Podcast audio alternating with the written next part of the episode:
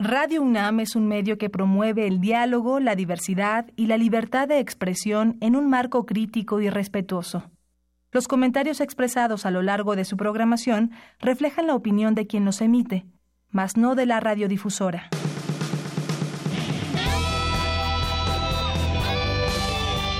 Prisma RU.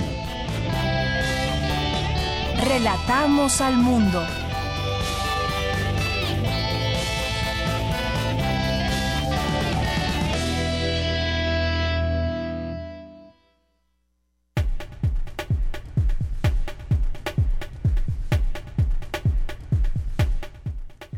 Hola, ¿qué tal? Muy buenas tardes tengan todos ustedes. Gracias por sintonizarnos aquí en Prisma RU a través del 96.1 de FM y en internet a través del www.radiounam.mx.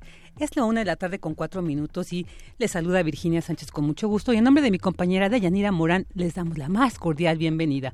Este día vamos a tener información muy interesante. Fíjese que vamos a tener notas sobre el colágeno para datar huesos. Ahí lo escuchará con mi compañera Cindy Pérez. También sobre los lentes de contacto biodegradables que se han creado en la UNAM. También vamos a tener información sobre el desarrollo que se ha hecho en la universidad de suplementos nutricionales de bajo costo y de buen sabor. Además, vamos a hablar sobre el conservadurismo y la derecha, que un especialista señala son los desafíos en materia de política exterior para el actual gobierno. También vamos a tener en entrevista temas sobre eh, los eclipses y la luna, que apenas se hizo un gran descubrimiento y ya tendremos información al respecto. También sobre las dietas y la obesidad ahorita a inicios de año que todos nos volvemos locos con la cuestión del peso, pero a veces nos lleva a tener pues decisiones muy peligrosas para la salud. Entonces vamos a hablar con un especialista al respecto. También vamos a tener una entrevista sobre el Día del Periodista que se celebra en nuestro país este, este día, este 4 de enero. Y también vamos a tener en la eh, en cultura, pues vamos a hablar sobre la obra Casa Calabaza. Y bueno, como los viernes, el, el refractario RU con Javier Contreras y también Melomanía con Dulce Wet. Quédese con nosotros, comenzamos. Relatamos al mundo. Relatamos al mundo.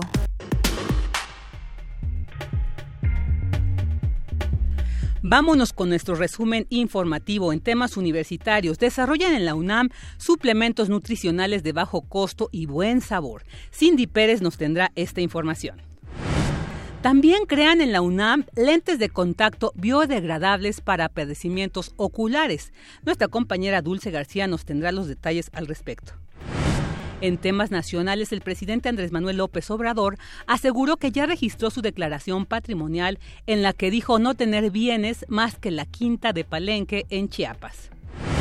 El gobierno del estado de Nuevo León informó la destitución de siete funcionarios implicados en posibles actos de corrupción en el área administrativa y de gestión penitenciaria y el Grupo Aeroportuario de la Ciudad de México inició formalmente los trámites para cancelar las obras que se desarrollan en el proyecto del nuevo Aeropuerto Internacional de México.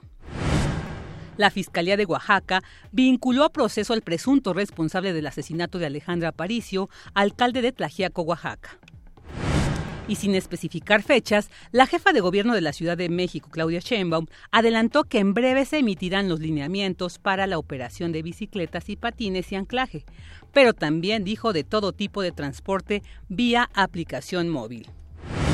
El activista Sinar Corso Esquinca fue asesinado esta noche mientras caminaba por el parque central del municipio, municipio de Arriaga en la costa de Chiapas.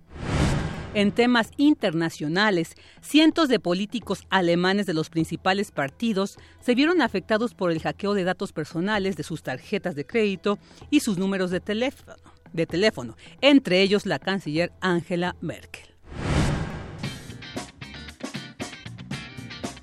Hoy en la UNAM, ¿qué hacer y a dónde ir? TV UNAM te invita a disfrutar de una emisión más de Simbiosis programa periodístico que reúne a la ciencia con la problemática social en busca del camino a la solución de los mismos. En este espacio, un multipremiado equipo de comunicadores de la ciencia de nuestra máxima casa de estudios realizan reportajes sobre los temas importantes, de los que casi nadie habla, de una forma didáctica para su total comprensión. Sintoniza hoy, en punto de las 21 horas, la señal de TV UNAM por el canal 20.1 de televisión abierta. El Museo Universitario del Chopo te invita a disfrutar de la exposición Noches Fieras, que reúne el trabajo de 57 fotógrafos de Colombia, Argentina, Chile, Perú y México, cuya práctica documental transcurre de 1970 a 2017, curada por Alexis Fabri, experto en fotografía latinoamericana. Se trata de un ensayo visual acerca de la noche y lo nocturno. Propone a la agitada vida nocturna de distintas ciudades como un territorio real y simbólico en el que los grupos urbanos configuran códigos e ideologías. Noches Fieras podrás visitarla hoy y todo el fin de semana en el Museo Universitario del Chopo, de 10 a 18 horas. La entrada es libre. No te puedes perder las visitas guiadas del antiguo colegio de San Ildefonso, donde podrás conocer la historia que cuentan los muros del recinto, cuando este era un importante colegio jesuita y sede de la Escuela Nacional Preparatoria de la Universidad Nacional de México entre 1867 y 1989. Podrás disfrutar además del acervo mural realizado entre 1922 y 1940 por los más destacados artistas del muralismo mexicano como Juan Cordero, Fernando Leal, Diego Rivera, David Alfaro Siqueiros y José Clemente Orozco, entre otros. Las visitas son de miércoles a domingo en punto de las 11, 13 y 16.30 horas. Para mayor información, visita el sitio www.sanildefonso.org.mx.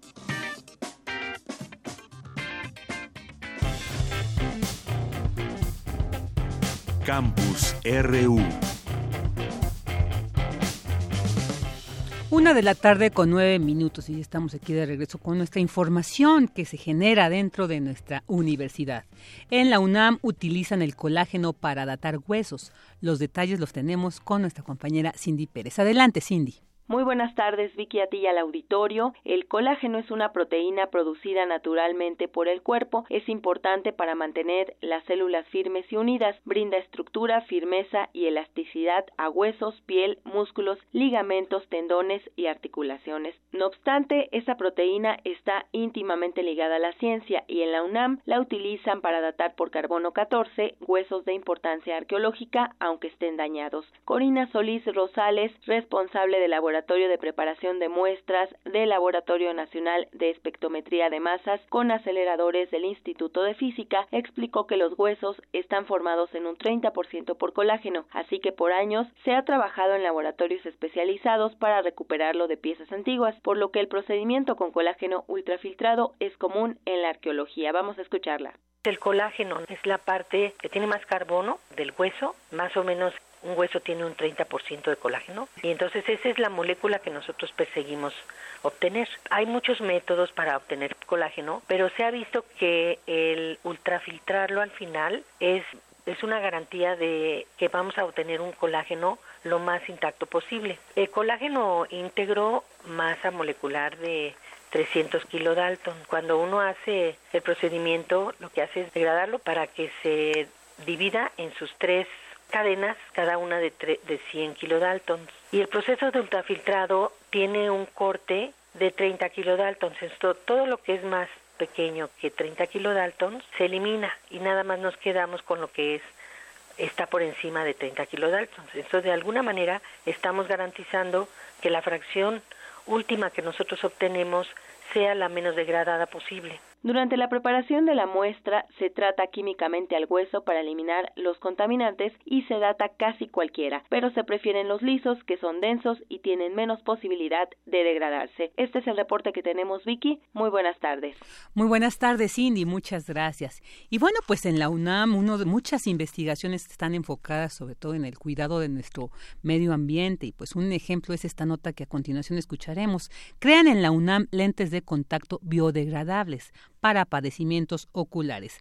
Escuchemos la información con Dulce García. Muy buenas tardes al auditorio de Prisma RU. Expertos de la UNAM desarrollaron lentes de contacto que se disuelven en minutos en el ojo y liberan gradualmente un fármaco auxiliar en afecciones como uveitis, que podrían ocasionar ceguera si no se trata de manera adecuada. Se trata de unas lentillas biodegradables para padecimientos inflamatorios oculares. Esta película oftálmica cargada con dexametasona permite la liberación controlada del principio activo y una mejor dosificación para una recuperación óptima. El equipo de científicos de la Facultad de Estudios Superiores Cuautitlán, encabezado por José Juan Escobar Chávez, especialista en farmacia y tecnología farmacéutica, lograron desarrollar con la forma y dimensiones de los lentes tradicionales de contacto su aplicación relativamente fácil. Además, sus polímeros son solubles en agua, se desintegran con el fluido ocular y los residuos son expulsados. Vamos a escuchar al académico. Entonces, lo que buscamos con estas lentillas, que debo aclarar que no son lentillas para durante todo el día, sino lo que buscamos es que se desintegren alrededor de 7-10 minutos, pero que permitan estar en mayor contacto con la mucosa ocular pues, para aumentar ese tiempo de residencia y que se aproveche más la dosis y que no sea necesario estar administrándolas tan frecuentemente como el caso de las gotas y hacer de esta forma pues más eficiente el tratamiento. Propiamente para eh, procesos inflamatorios oculares, como lo estamos proponiendo en este caso para uveitis, porque el fármaco que estamos utilizando se emplea mucho en esto y la forma que diseñamos pues sí estaría perfectamente diseñada para tratamientos de, de uveitis causados por este problema bacteriano o viral. El también responsable del laboratorio 12 de la Unidad de Investigación Multidisciplinaria de la FES Cuautitlán comentó que se pretende aumentar el tiempo que el fármaco permanezca en la mucosa ocular para optimizar su eficacia. Con procedimientos tradicionales como las gotas o el líquido, la sustancia activa permanece poco tiempo, pues se expulsa casi de inmediato a través de las lágrimas y solo se aprovecha un 5%. En tanto, las lentillas creadas en la UNAM se desintegran en minutos, así que la dosis se aprovecha al máximo sin necesidad de administrarlas de manera frecuente. Hay que resaltar que la FES Cuautitlán ya inició la solicitud de patente de esta innovación que en 2017 obtuvo el tercer lugar del premio Canifarma en la categoría de innovación tecnológica. Hasta aquí el reporte. Muy buenas tardes. Buenas tardes, Dulce. Gracias. Porque tu opinión es importante, síguenos en nuestras redes sociales, en Facebook como Prisma RU y en Twitter como arroba PrismaRU. Queremos escuchar tu voz. Nuestro teléfono en cabina es 55 36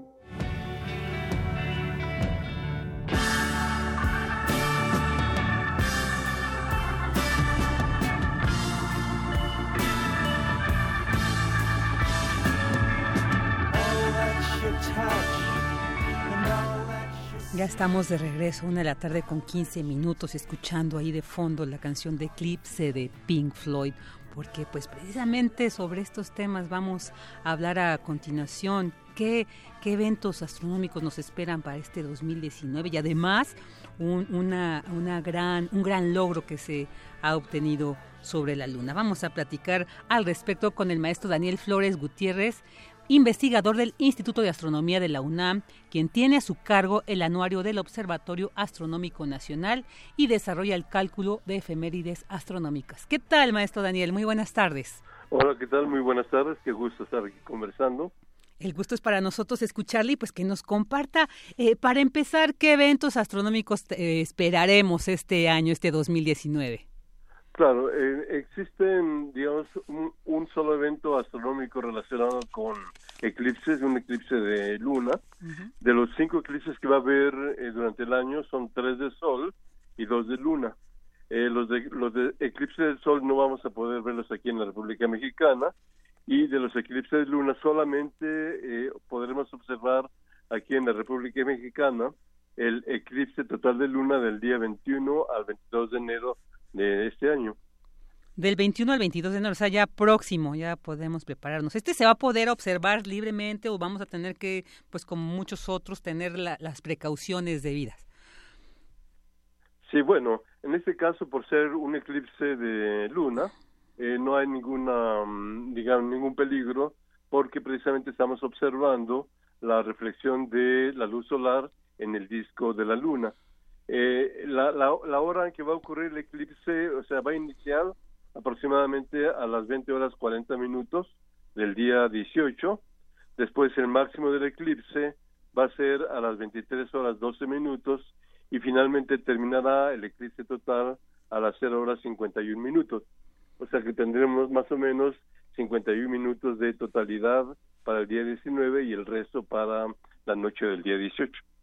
Maestro, ¿por qué hay eh, eclipses que se ven en un lugar, en un momento, otros como estos que nos ha mencionado y pero que solamente podremos aquí eh, eh, en, nuestro país observar el de, luna? ¿Por qué se da este fenómeno? ¿Por qué solo en unos ah, lugares? Sí, es interesante la pregunta. Eh, esto tiene que ver precisamente con el movimiento de la luna en torno a la Tierra y desde luego el sistema Tierra-Luna en torno al Sol. Eh, dado que mm, los ciclos o los periodos astronómicos de el ciclo de la Luna y el ciclo de la Tierra no son números enteros, entonces em, las coincidencias entre una línea recta, por ejemplo, Luna, Tierra y Sol, no siempre se dan a la misma hora o, em, digamos, a una hora de la noche o del día, sino que están cambiando gradualmente por la diferencia que hay entre los periodos, o sea, son son periodos inconmensurables, o sea, son números no enteros, son números fraccionarios. y, y, dado, y debido a eso, eh, un eclipse de luna con respecto a algún lugar de la Tierra puede ocurrir durante el día o bien durante la noche. Ah. Entonces, eh, o sea, hay que tener presente siempre que en el caso, en el caso de los eclipses de sol, siempre los eclipses ocurren cuando la luna es nueva la luna nueva, y los eclipses de luna ocurren siempre cuando la luna es llena. Ah, muy, muy interesante. Y, y, también quisiera preguntarle con qué anterioridad, digamos, o qué tiempo se requiere para eh, detectar precisamente estos eventos astronómicos. Bueno, realmente estamos nosotros viviendo una época eh, muy importante en el sentido de que todo el trabajo eh, digamos, astronómico o del conocimiento de, la, de los fenómenos naturales han redundado en la determinación de los movimientos de los cuerpos celestes mediante ecuaciones. O sea, ¿qué quiero decir con esto? Que observaciones a través de muchos siglos de la bóveda celeste nos ha permitido determinar cuál es el movimiento de cada uno de los cuerpos celestes, particularmente cuál es el movimiento de la Luna, cuál es el movimiento de la Tierra en torno al Sol, y de esa manera podemos predecir cualquier suceso relativo entre la Luna, la Tierra y el Sol. Entonces, en la actualidad ya estamos nosotros, digamos, en la posibilidad de calcular eh, eclipses de aquí a mil años o mil años atrás. Eh, y esto proviene precisamente de los primeros cálculos del siglo XIX, por ejemplo, en el que se determinan ya los ciclos solares con cierta precisión. Claro. Ah, muy bien, muy muy interesante este este trabajo, esta profesión, ¿no? De, dedicarse y estar ahí observando el, el, espacio y estos astros. Y bueno, pues precisamente eh, estos avances que se siguen dando, el día de ayer nos nos llega esta noticia de que pues se logró alunizar con éxito la sonda Change ¿no? La primera que se puede posar sobre la cara oculta de la luna. ¿Nos podría comentar respecto cuál es esta cara oculta de la luna? Yo creo que, o sea, estábamos viendo solamente una, una parcialidad de ella y entonces ahora con esta noticia nos damos cuenta que pues había una parte que no hemos podido observar. ¿Por qué es esto? sí, efectivamente. Sí, lo que ocurre es que eh, la luna, nosotros siempre vemos una de sus caras, digamos, el hemisferio que da siempre la Tierra. Hay que mencionar precisamente que mm, la rotación de la, de la Luna es igual a su traslación en torno a la Tierra. Eh, ¿Eso qué quiere decir? Que al ir moviéndose la Luna en torno a la Tierra, va girando de tal manera que nosotros siempre vemos una de sus caras nada más, uno de los hemisferios. Y esto lo sabemos, bueno, a través de las imágenes de muchos, muchos siglos atrás y que siempre estamos viendo la misma fase, la misma cara de la luna. Entonces, el éxito de esta mm, sonda lunar de, enviada por los chinos, así como la mm, sonda enviada por los rusos allá en 1959, en la que tuvimos las primeras fotografías de el lado oculto de la Luna. Eso del lado oculto quiere decir el hemisferio que no vemos desde la Tierra. Entonces, bueno, no sé si eh, soy explícito o claro en ello. Claro, claro, sí, sí, no, no, no, bastante. Esta, esta cara oculta de la luna, ¿qué, características tiene? Bueno, es exactamente eh, similar a la que nosotros vemos. Bueno, acabo de decir algo, me dejé llevar por el entusiasmo. Hay una gran diferencia. Eh, precisamente las primeras fotografías que envió la sonda rusa y desde luego ya las fotografías eh, tomadas posteriormente, eh, resulta que tiene un mayor, una mayor cantidad de cráteres. Hay una gran diferencia entre el número de la cara opuesta a nosotros y la cara que ve hacia la Tierra. Entonces, pero la diferencia en cuanto, por ejemplo, a el tipo de tierra, el tipo de materiales que ha constituido la Luna es exactamente la misma y, y estos estos eh, estos cráteres, ¿por qué se formaron, maestro? ¿Por qué, bueno, ajá.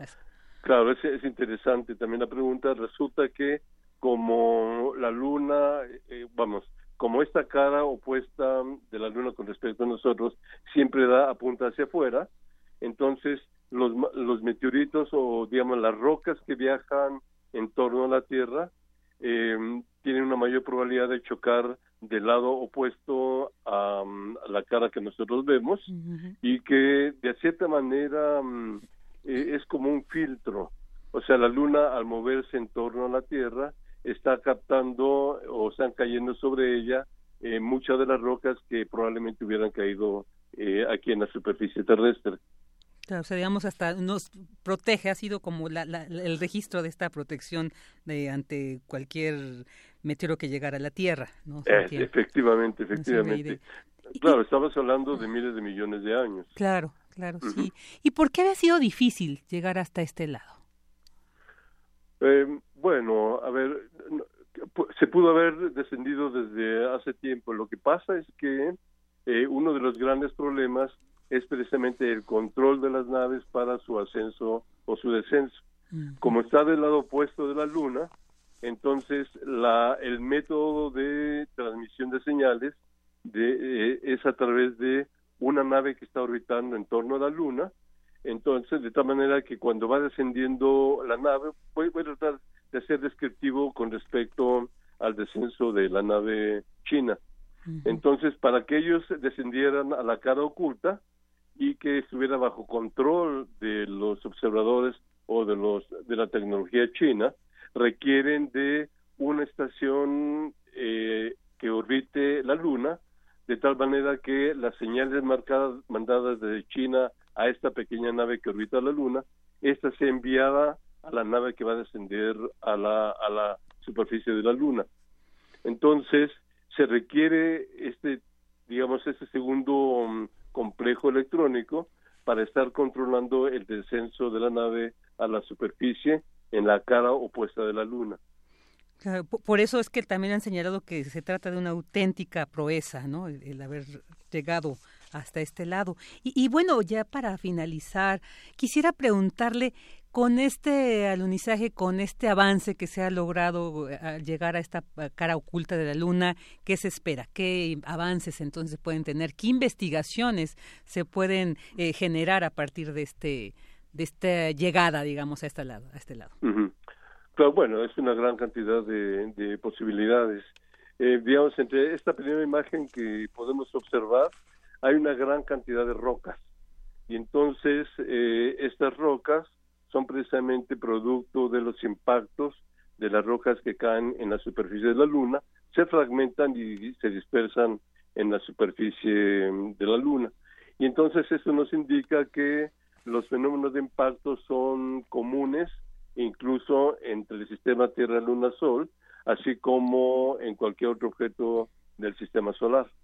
La otra parte es desde el punto de vista tecnológico, o sea, la tecnología nos ha llevado, o sea, los avances tecnológicos, los avances, por ejemplo, en el suministro de energía eléctrica a través de, de mm, la radiación solar, nos permite mantener eh, complejos electrónicos por mucho más tiempo allá mm, en la superficie de la Luna. Eh, vale mencionar, ahorita recuerdo, perdón que me extienda un poco, mm. está eh, por, algún tiempo la, el complejo electrónico enviado por los rusos, eh, más o menos en el 70 por ahí, y que descendió a, la Luna, estuvo callado por más de 20 años aproximadamente. Y finalmente, recientemente se ha reactivado otra vez. Entonces, ¿eso qué quiere decir?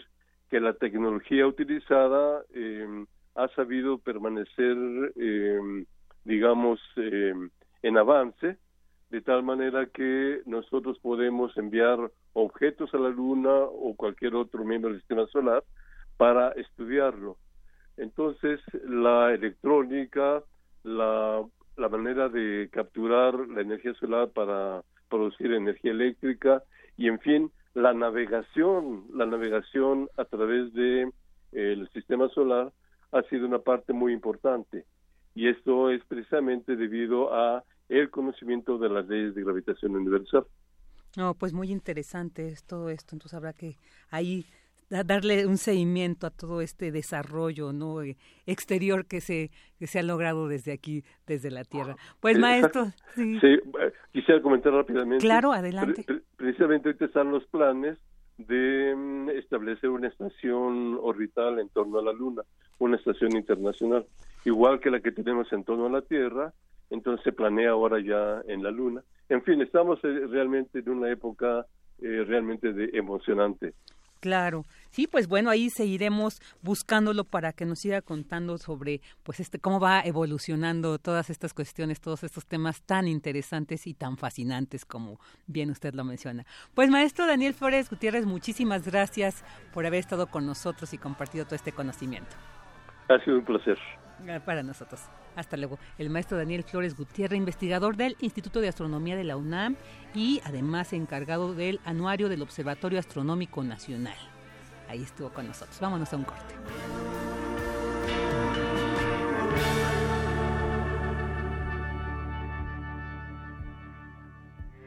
Porque tu opinión es importante, síguenos en nuestras redes sociales, en Facebook como Prisma RU y en Twitter como arroba PrismaRU. Queremos escuchar tu voz. Nuestro teléfono en cabina es 55 36 43 39. Una de la tarde con 30 minutos y ahora vámonos a un tema que nos es muy familiar, sobre todo en estas fechas después de haber vivido estas festividades navideñas, el nuevo año y bueno, pues siempre la cuestión del peso nos hace ruido después de estas ricas comidas, es que es imposible no no ceder a estas delicias que solamente en estas festividades podemos hacer, pero algo que, que surge inmediatamente a través de los medios es esta invitación a las dietas, estas dietas que pues a veces no están muy bien diseñadas y pueden llevar hasta eh, severas situaciones de, salud. Entonces, pues para hablar sobre estas dietas, además las denominadas detox, ¿cuáles son esas dietas detox? Para ello vamos a hablar con María del Carmen Iñárritu, y es maestra en nutriología con especialidad en obesidad, además profesora e investigadora del Departamento de Salud Pública de la Facultad de Medicina de la UNAM. ¿Qué tal, maestra? Muy buenas tardes. Ah, buenas tardes, feliz año, ¿no? Igualmente. A todo, el auditorio. Igualmente para usted. Muchas gracias. Porque, eh, eh, eh, como decía, inicialmente quisiera preguntarle, pensaba, bueno, si bien si hay una alteración de nuestra alimentación en estas festividades, ¿por qué inmediatamente se relacionan con este aumento de peso, ¿no? Y que, bueno, nos alarma pues estos problemas de obesidad y que pueden servir como puente para llegar a este punto lamentable ya de, salud. ¿Por qué se da? O sea, ¿en verdad sí existe este aumento eh, de, peso en realidad o es solamente una como un mito una, y que nos lleva después entonces este cuestionamiento y estas dudas? Bueno, pues sí, eh, la alimentación que llevamos en estas fechas, pues generalmente sí promueve un aumento, pero ligero de peso. Generalmente el problema pues viene desde todo el año, ¿no? El, consumo excesivo de de alimentos ricos en grasas, de azúcares, el bajo consumo de frutas y verduras, es lo que nos está pues, haciendo que vayamos aumentando nuestro peso. Y sí, en estas fechas, pues sí, siempre los alimentos son muy ricos en azúcares, en grasas, eh, ah, como que comemos a, varias horas del día y con amigos, entonces y, la bebida alcohólica, pues todo eso sí hace que subamos un poco de peso, ¿no? Pero generalmente pues eh, el aumento del peso lo vamos arrastrando durante todo el año. Claro, y después de este ligero aumento de peso que tenemos en diciembre, que se lo atribuimos, ¿no? A este diciembre, pero que como usted bien dice, esto más bien responde a una eh, alimentación que llevamos a cabo todo el año. Entonces después viene nuestra urgencia por bajar ese, ese peso. Y entonces a través de los medios nos empiezan a vender productos, ¿no? Estos mágicos, bajar de peso, estas dietas que a veces no están muy bien diseñadas. ¿Qué nos puede decir al respecto? O sea, ¿cómo podríamos entonces atender este problema, pero sin atentar contra la, la salud, más bien al contrario, en pro de ella? ¿Y, y qué, qué tendríamos que observar para eh, pues llevar a cambiar nuestra dieta alimenticia? Bueno, pues sí, generalmente siempre nos hay dietas o productos mágicos que nos van a, prometer bajar de peso o sentirnos mejor, pero generalmente no, no tienen una base científica sólida. Eh, muchas veces, bueno, todos esos productos que detox, ¿no? Que llaman para desintoxicarnos, eh, este, pues tampoco tiene este esta base científica, ¿no? Generalmente son eh, licuados a, partir de, de frutas y verduras que realmente, bueno, son saludables eh, el, consumo de frutas y verduras y eh, frescas y en licuados es algo saludable, pero no podemos pensar que solamente el consumo de estos productos van a desintoxicar nuestro cuerpo de algo que venimos arrastrando todo todo un año, ¿no? Entonces, siempre que haya un producto que prometa por sí solo eh, bajar de peso, nivelar nuestros eh, lípidos o azúcar, generalmente debemos de desconfiar de él.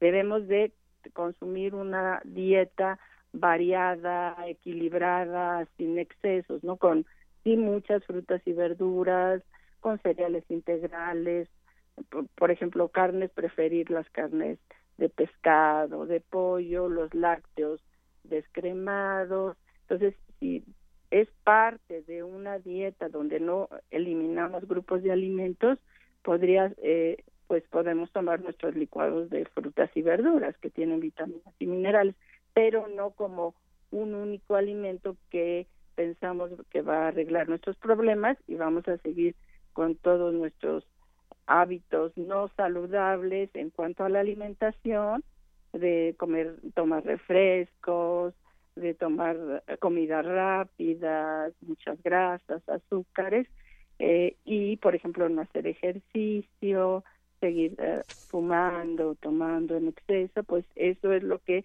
nos va a, llevar a, a, no tener salud, ¿no? Más que, y, y no nos va a solucionar nada estos productos milagros. Claro, y, y, y, también pues esta eh, cuestión de las dietas detox. ¿Cuáles son estas dietas así denominadas detox? Pues las dietas detox son generalmente son eh, productos que se elaboran a partir de frutas y verduras y que prometen como eliminar las toxinas de nuestro cuerpo. Sí, las frutas y verduras tienen antioxidantes, las vitaminas son antioxidantes que ayudan eh, a, liberar de toxinas en nuestro organismo, pero al igual, por ejemplo, las grasas en los aceites vegetales, el pescado, etcétera, tienen muchas otras sustancias que también nos ayudan a, a que no se se oxiden pues nuestras em, nuestras células, pues, las membranas celulares. Entonces, mm, es, esto es las, las dietas detox, el consumir únicamente estos Se perdió la... Ah, ahí está, ahí estamos, ¿verdad? No, no debemos de confiar nuestra salud únicamente a el consumo de esos productos, sino a una dieta saludable donde vengan frutas y verduras naturales Claro, claro, una proporción, pero no exclusivamente de estos alimentos, de esta, de esta familia de ah. alimentos, o sea, tenemos que saber. Y, y también, eh, bueno, se ha dicho para una dieta adecuada, pues es la que se diseña para cada organismo, ¿no? Porque cada organismo es diferente. Entonces se, se dice, o se sugiere que se acuda a un nutriólogo, una nutrióloga, para que precisamente le haga, eh, nos realice un plan alimenticio adecuado a nuestra, a nuestra condición. Sin embargo, pues mucha gente a veces por falta de dinero o de tiempo, porque no eh, tiene acceso a algún servicio de salud donde también pues se, se, ofrece esta atención. Eh, entonces, ¿cómo, ¿cómo podrían saber, cómo podemos saber qué tipo de, de alimentación sería el más adecuado o qué estudios se requieren también previo a un plan, eh, a una dieta especial para con el objetivo de bajar de peso? Bueno, estudios, bueno, si alguien tiene, bueno, problemas eh, de sangre para ver si tiene su glucosa alta, lípidos altos, entonces, bueno, ahí sí sería importante acudir con el médico, con el nutriólogo para una dieta más específica. Pero en general, bueno, lo que se recomienda serían alrededor de tres a cinco raciones de frutas y verduras al día, eh, alrededor de unos seis a ocho raciones de cereales, pero cereales integrales. Y eh, pues uno no comer en exceso la carne se, eh, podría ser una ración al día y preferir siempre eh, carnes blancas como es el pescado y el pollo. Puede ser eh, podemos también consumir un huevo al día. Siempre la, la, los lácteos procurar que sean por ejemplo, si es leche, leche descremada para evitar el, eh, las grasas, los, los quesos, por ejemplo, los más eh, que tengan más agua, por ejemplo, el panela, el Oaxaca es mejor que los los quesos duros, eh, evitar los azúcares simples, o sea, los, echarle azúcar, pues, mucha azúcar a nuestros alimentos, tampoco poner demasiada sal, evitar los refrescos, evitar las comidas rápidas, eh, leguminosas, los frijoles son frijoles, lentejas, garbanzos, son muy nutritivos y si los juntamos con los cereales, pues es una proteína de mayor calidad por si no consumimos diario, no es necesario diario las proteínas animales, ¿no? el, el combinar cereales con leguminosas hace una proteína de muy buena calidad. Tomar eh, al menos dos vasos de agua simple al día y bueno, por lo menos eh, de media hora a una hora de ejercicio al día, eh, ejercicio aeróbico al día, ¿no? Con eso podemos, bueno, tener una alimentación saludable con, por ejemplo, el plato del bien comer es una forma de darnos orientación alimentaria. Entonces está dividido en tres grupos de alimentos y consumimos en cada tiempo de comida uno un grupo de alimentos, o sea, una fruta y verdura, eh, un cereal integral y un alimento que nos da proteínas que podrían ser las leguminosas o, o los alimentos de origen animal, ya con esto podemos saber que estamos alimentándonos sanamente y en desayuno, comida y cena tenemos de estos tres grupos de alimentos. Ya nos fijamos si voy a ver si en, la, en el desayuno siempre tengo mi fruta y verdura, eh, mi cereal integral y, algún alimento me da proteína, igual en la comida, igual en la cena, sin excesos y, y con eso podemos tener una alimentación saludable sin necesidad de estar comprando ninguno de estos productos, ¿no? Que además no nos nutren y sí, mm. pues nos generan problema. Las colaciones, maestra, quisiera preguntar ah. que también son eh, sugeridas. Sí, sí, las colaciones, pues podemos procurar siempre eh, alguna fruta o verdura, jícama, zanahoria, a veces las semillas también son eh, nutritivas, las nueces, etcétera, lo malo que son caras, ¿verdad? Pero este o podemos prepararnos no sé un, un mollete o unas palomitas nada más sin sal nada más así naturales. Podemos este eh, cual, eh, de estos alimentos que, que podemos conseguir eh, fácil económicos que que hacen que a lo mejor a media mañana eh, si tenemos hambre, en vez de comernos unas galletas, un, productos ultraprocesados, siempre procurar una fruta, una verdura, etcétera, ¿no? Claro, y también entender que que, que, bueno, el, el, peso, como usted lo, bien lo señaló al principio, pues lo vamos ganando durante el año, ¿no? Entonces que también si nuestros retos y nuestro objetivo es bajar de peso, también tenemos que entender y ser pacientes de que esto va a ser también paulatino, ¿no? Se decía que es mejor bajar, por ejemplo, un kilo al mes que cinco, porque es más saludable y bueno, pues se tiene más eh, eh, certeza o a lo mejor es más seguro de que no se vuelvan a recuperar tan fácilmente, ¿no? También tener claro esto.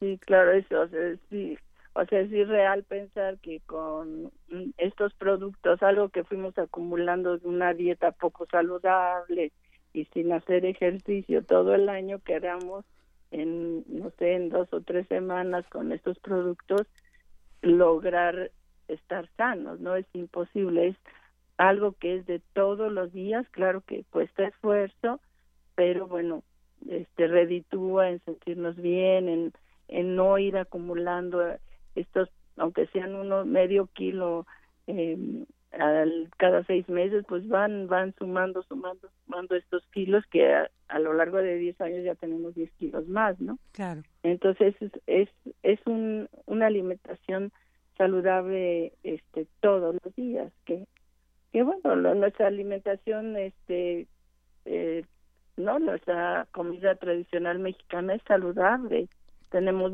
mucho los frijoles las tortillas fruta verdura pocos alimentos de origen animal pues es una alimentación muy saludable que que económica que podemos seguir no en vez de nuestra pizzas, hot dogs, hamburguesas, que, refrescos, ¿no? Que, esta comida rápida que, que nos ha causado un, daño terrible a la población mexicana, ¿no? Claro, nos ha puesto en índices tan altos de obesidad, por ejemplo, y de enfermedades que sí, sí, 70%, 70 de los 70% de los adultos en México tienen sobrepeso o obesidad, es alarmante, ¿no? Es alarmante, sí, yo creo que, como usted dice, también hace, pues requiere fuerza de voluntad y una decisión y pues eh, cuidar nuestra salud. Quisiera preguntarle también algo muy, eh, bueno, al menos quienes tenemos hijos pequeños, a veces sí nos preguntamos también esta cuestión de la alimentación según la edad. O sea, no es lo mismo el tener que alimentar a un pequeño que está en desarrollo, ¿no? A un adulto que igual a una persona de la tercera edad cuando pues su aparato digestivo pues ha cambiado. Entonces, también cómo podríamos eh, saber o cómo podemos determinar qué alimentación sería la adecuada pues para estas, digamos, tres, eh, tres niveles de edades o tres ajá, de cuestiones de los niños, los adultos y los eh, adultos mayores. Claro. Bueno, pues a, a los niños pues a veces eh, eh, ellos se distraen mucho en cuanto a su alimentación, entonces siempre procurar ofrecerles alimentos saludables, que en casa haya su, este pues sí para ellos las proteínas son importantes porque están creciendo. Entonces ofrecerles eh, frutas y verduras cereales eh, integrales alimentos de origen animal leguminosas. O sea que en la casa tengan eh, a lo mejor esas opciones saludables.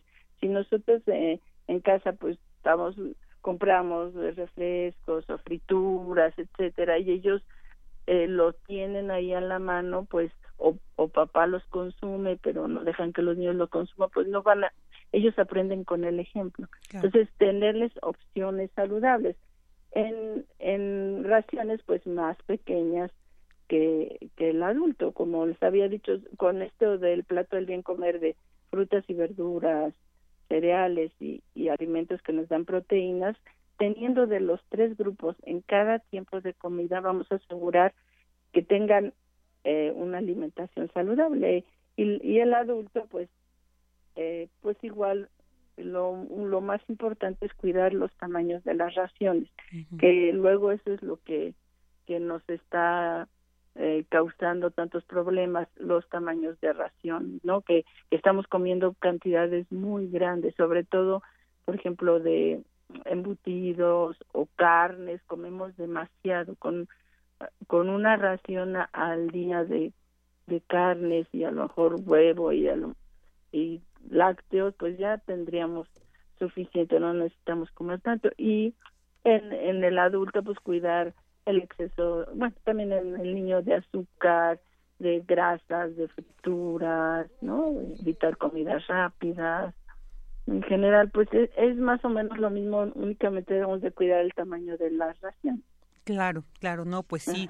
Pues maestra, muchísimas gracias por toda esta información que nos ha compartido. Seguramente, pues la vamos a tomar, tenemos que tomarla en cuenta, pues para este, seguramente muchos tenemos este propósito este año. Entonces ahí están muchos, mucha información que usted nos ha compartido, pues para poder llevar a cabo estos propósitos. Maestra Carmen Iñárritu, muchísimas gracias por haber estado con nosotros. No, pues con, con mucho gusto y bueno, que sea un buen año con con un estilo de vida saludable, comiendo sanamente y haciendo ejercicio. Así es, eh, ahí está, ahí está el, mensaje de la maestra. Muchas gracias. Bueno, hasta luego. Hasta luego, la maestra María del Carmen Iñárritu.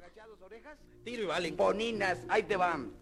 A comer pancita con los agachados, que vengo muy crudo. Ay. De todo tengo, señor. La tiene suave, muy bien calientita con su callito sabroso y gordito, su cebollita muy bien picadita. Chicharrón muy picosito como a mí me va a gustar, chayotitos muy tiernitos en su mole de pipián, romeritos calientitos con tortas de camarón. También tiene mole de olla sazonado con cilantro, con su rama de pasote, con su flor de calabazas o con ostro y verdolagas, frijolitos calduditos, con chilito picadito, tortillitas calientitas sacaditas del comal.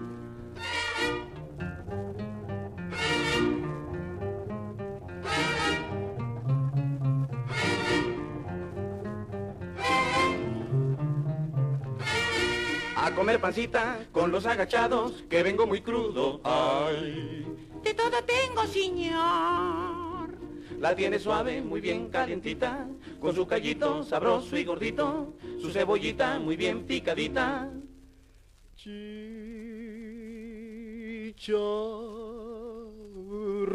muy picosito como a mí me va a gustar, chayotitos muy tiernitos en su mole de pipián, romeritos. Relatamos al mundo. Relatamos al mundo.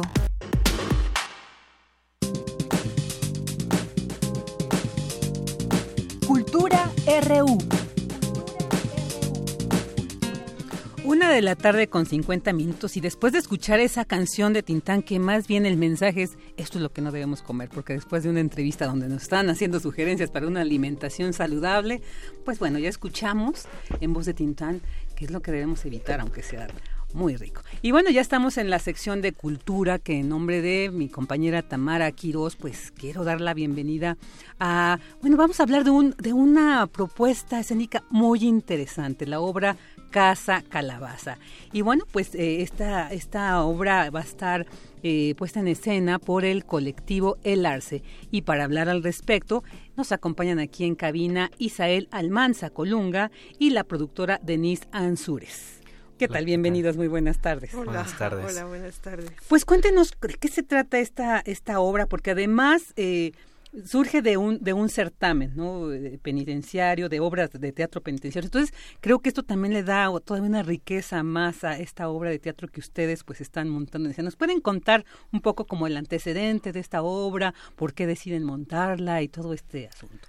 Pues yo creo que aquí la que tendrá que hablar es Denise porque es la gestora en, ese sentido y en ese momento era la coordinadora del, del proyecto de enlace para llevar a cabo todo este, este certamen. ¿no? Sí, la obra de Casa Calabaza nace del concurso nacional de teatro penitenciario. Eh, fue la obra ganadora en 2014 y ese descubrimiento lo hizo Isabel Almanza, que es el director de la puesta en escena. Esta obra la escribió María Elena Moreno Márquez, es una mujer que está en Santa Marta, Catitla, eh, cumpliendo una condena por homicidio en relación de parentesco, que esto es lo que aborda la obra. Es un aspecto muy importante de la obra y decidimos eh, llevar la escena. Pensábamos, pensamos que era un texto eh, muy poderoso, muy fuerte. Es una obra autobiográfica contada desde las entrañas de la autora que quiso revelar su verdad hacia afuera y pensamos que, que sí, que, que, era una verdad muy fuerte, pero una verdad muy bella también. Y, nos dimos a la tarea, Isael y yo, de levantar el proyecto y llevarlo a la escena. Esa es un poco la historia de Casa Calabaza. Y, bueno, cuéntanos un poquito sin, sin spoilear ni nada, porque tenemos que ir a verla, ¿no? Ahorita nos van a decir más adelante dónde, cuándo. ¿De qué trata, así como a grandes rasgos? Mira, trata sobre eh, claramente la vida de María Elena Moreno Márquez, que es la autora, entonces trata su, su vida desde su infancia, su adolescencia y su adultez, a partir de que comete el, el, acto a los 33 años. Entonces narra digamos que los hábitos familiares, eh, eh, la, la, relación en, en, la cual se lleva ella y su familia, esto que aparentemente podríamos llamarle normal y se va desencadenando de una manera que, que a ojos de público podríamos pensar que no lo es. Entonces digamos que está, está basada sobre todo en el, en el encierro de su hogar. Claro, y, y como es el teatro creo que es lo que nos permite ver, ¿no? o sea, estar como espectador, pero creo que tiene este impacto y el que sea una temática así, yo creo que nos va a, a, conmover y a sensibilizar de muchos aspectos que, como bien dices, a veces creemos tan normalizados, pero que al verlo a través del arte nos damos cuenta de que no es tan así, o al menos podemos detectar que, que no debe ser así. Mira, eso es todo, todo el tema en realidad, porque la manera de los hábitos en la familia parece ser que es de lo más sencillo, de lo más normal, de, lo más cotidiano, pero cuando uno uno choca contra la sociedad o uno choca, dice qué tan, qué tan normal, qué tan eh, convencional soy con mi familia y digamos que en este caso pues se lleva a una, una, una situación un poquito más, más extrema por las circunstancias en las que ella vive. Ella en realidad tiene, tiene unos, un gran amor hacia su familia. El punto está en que su madre, sin spoilear la, la cosa, pero su madre, eh, yo digo que no podía asimilar ser madre. Y eso de pronto creemos que el que una madre ama a su hija tiene que ser obligatorio y en este caso yo lo pongo en cuestión porque no necesariamente tendría que ser así. Hay una situación social que nos lleva a, nos orilla a creer que eso es la, la, la forma de llevarnos, pero ¿qué pasa cuando una madre no ama a su hija, cuando no ama a sus hijos y su hija quiere que la amen? Ahí ya encontramos un conflicto muy fuerte y, personas que, que en lugar de resolverlo, pues chocan. Claro, claro, sí. sí. Eh, mira, por ahí dicen que si no estás bien con la madre, no vas a estar bien con el mundo, ¿no? Eh, lo interesante de la obra también radica en que María Elena eh, nos, nos cuenta eh, su caída, es decir, no las cuenta sin ningún pudor, sin ninguna vergüenza, ¿no? Ella nos relata en realidad eh, cuáles fueron esos mecanismos familiares tan brutalmente eh, sofocantes eh, que la llevaron finalmente a liberarse, no la vamos a espolear, a liberarse de la manera en que ella termina por acabar con esa, con esa cárcel familiar en la que vivía. Eh, sí, en efecto es una, es una historia muy fuerte, pero como bien dice Isael, deja ver problemáticas profundas de la familia y yo diría de la familia mexicana, porque en realidad a lo que nos asomamos en la puesta de escena de Casa Calabaza es a estos ambientes familiares eh, donde la problemática no se dice, es una cosa muy normalizada, ¿no? En la sociedad y en las familias además. Y lo que hace María Elena con eso es que nos quita el velo de los ojos y nos dice, ahí les va, ¿no? Porque la situación es otra. Y ese es, ese es el planteamiento, digamos.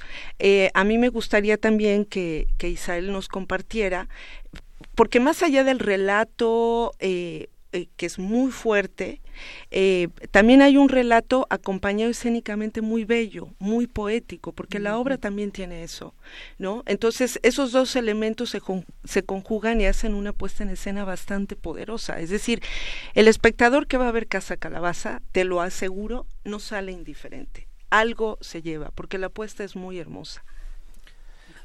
Eh, para complementar esto que dice Denise, la, la parte de lo, de lo estético tiene que ver sobre todo como la, en la realización. cuando uno genera una realización de, con una manufactura bastante compleja, bastante bien hecha, tanto en la actuación como en la iluminación, como en la escenografía, o el convivio escénico o arquitectónico con el espectador, haces que el espectador se olvide de que, de que está viendo una obra de teatro y, y complete la, la experiencia hacia una situación, a un evento, una experiencia y eso crezca en su, en su empatía o en, o en su choque con lo que está viendo.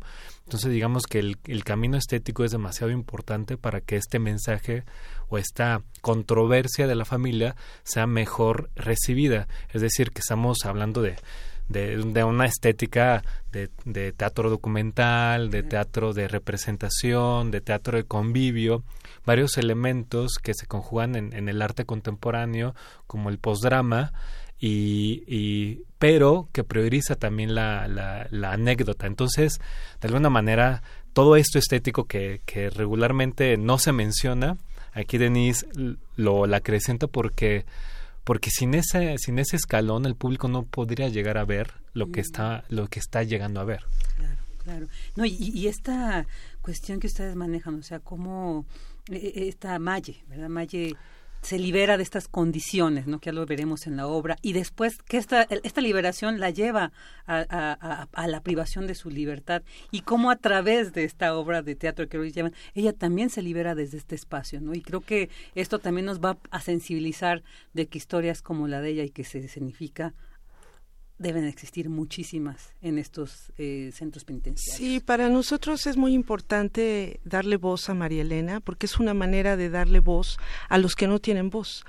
Pero pero lo más interesante de eso es que en todo caso el proyecto escénico se convierte también en un proyecto social muy importante porque eh, María Elena está recobrando su voz porque es una dramaturga, es una escritora, no solamente escribió Casa Calabaza, ella ya tiene varios textos dramáticos, acaba de ganar de hecho este año otro concurso nacional de teatro penitenciario.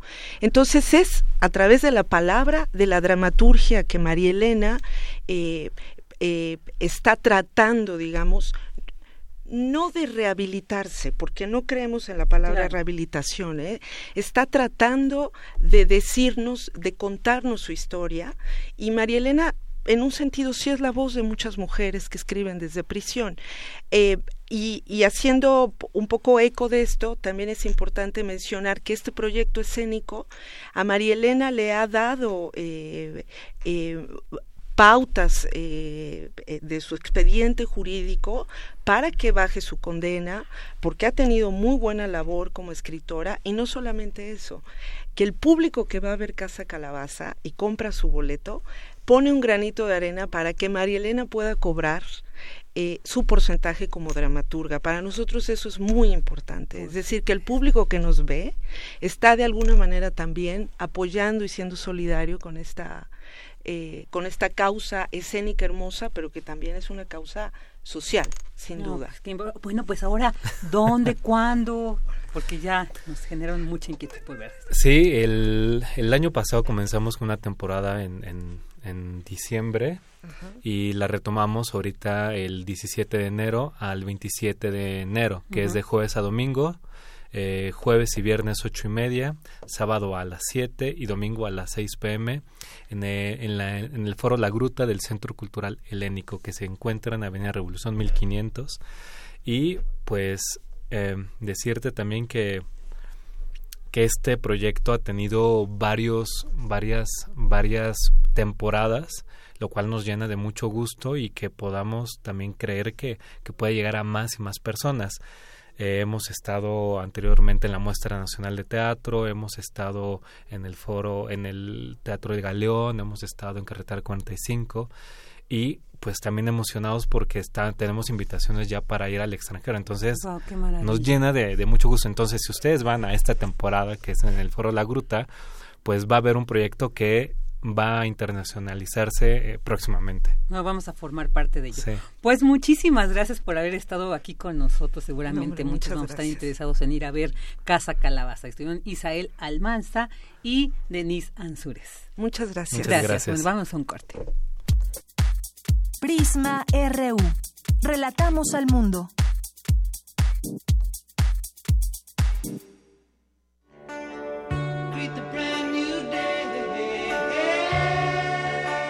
En el marco del M68, a 50 años del movimiento estudiantil, el Museo Universitario del Chopo te invita a recorrer la memoria. Peñas, pistas de hielo, revistas contraculturales, vanguardia, comunas, conciertos de rock a través de la exposición. Operación Peine y Tijera, los largos años 60 en la Ciudad de México. Revisión histórico-cultural de un periodo en donde el crecimiento urbano de la capital del país, las prácticas artísticas experimentales, los nuevos usos de la cultura del ocio, los movimientos políticos y sociales y los eventos disruptivos del orden público contrastaron con las estrategias autoritarias del régimen para contener los efectos de la modernización del país. Exposición abierta hasta el 17 de marzo de 2019. En el Museo Universitario del Chopo, el M68 se vive.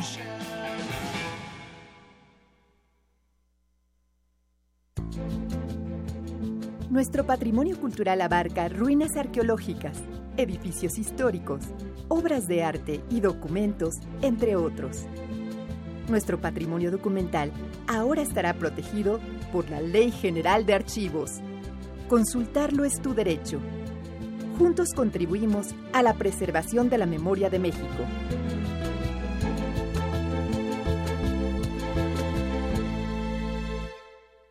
Felicidades. Ya son 20 años. En cada elección que hemos decidido, hemos avanzado. La verdad, en confianza, participamos cada vez más, porque estamos ciertos que nuestra elección se respeta y es en beneficio de todas y todos. Ya son 20 años eligiendo a quienes nos representan. Tribunal Electoral de la Ciudad de México. 20 años garantizando justicia en tu elección. Antiguo Colegio de San Ildefonso invita a la exposición Nacimiento, Miradas en el Tiempo. Reúne más de mil figuras de barro elaboradas por el artesano veracruzano Felipe Nieva en la primera mitad del siglo XX. Las piezas son personajes bíblicos como Adán, Eva, José, María, Jesús, San José pidiendo posada, el nacimiento del niño Jesús y los Reyes Magos. Nacimiento, Miradas en el Tiempo se puede visitar en el antiguo Colegio de San Ildefonso, centro histórico de la Ciudad de México.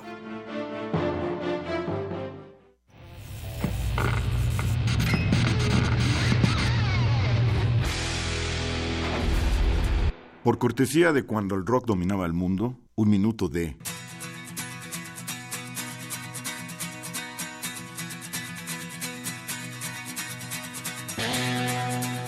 The Who, Pinball Wizard, 1969.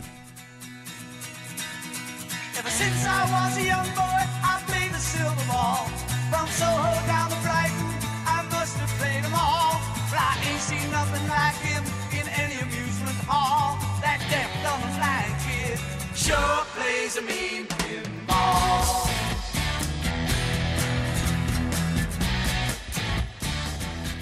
Es todo los a las 18.45 horas por esta frecuencia.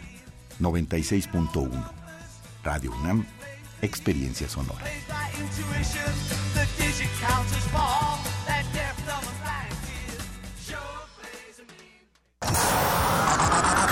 La nave de la Resistencia existe una habitación que nunca se abre. Excepto la última hora del último día de la semana. Ahí vamos a reírnos del mundo, a demoler los muros con canciones, a bailar en la posición que queramos. Todos eligen la música. Todos la disfrutan. Todos la bailan. El Buscapiés. Tú eres el alma de esta fiesta. Viernes, 22 horas. Por el 96.1 de FM. Radio UNAM.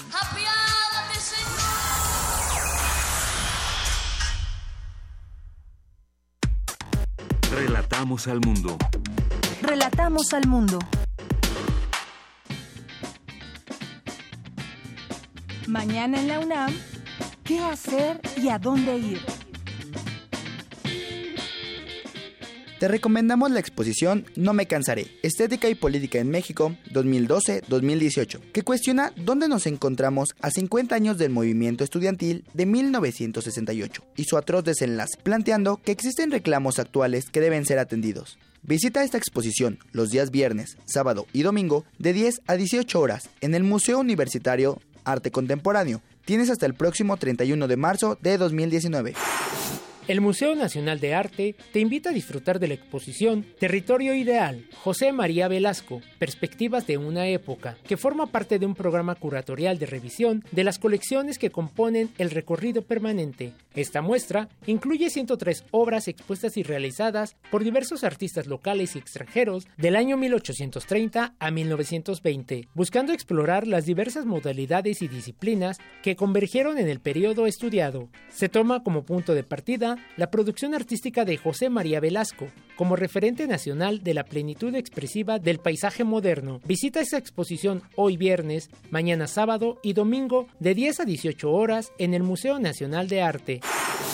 La Sala Julián Carrillo te invita al curso Templo en el Oído, una historia cultural a través de seis obras maestras de la ópera, impartido por el ensayista y académico de la Facultad de Filosofía y Letras de la UNAM, Otto Cázares. Este taller se llevará a cabo en seis sesiones durante todos los sábados de febrero, de 10.30 a 14 horas. Para mayores informes, ingresa al sitio www.radio.unam.mx o bien comunícate al 5623 3273 a partir del próximo lunes 7 de enero.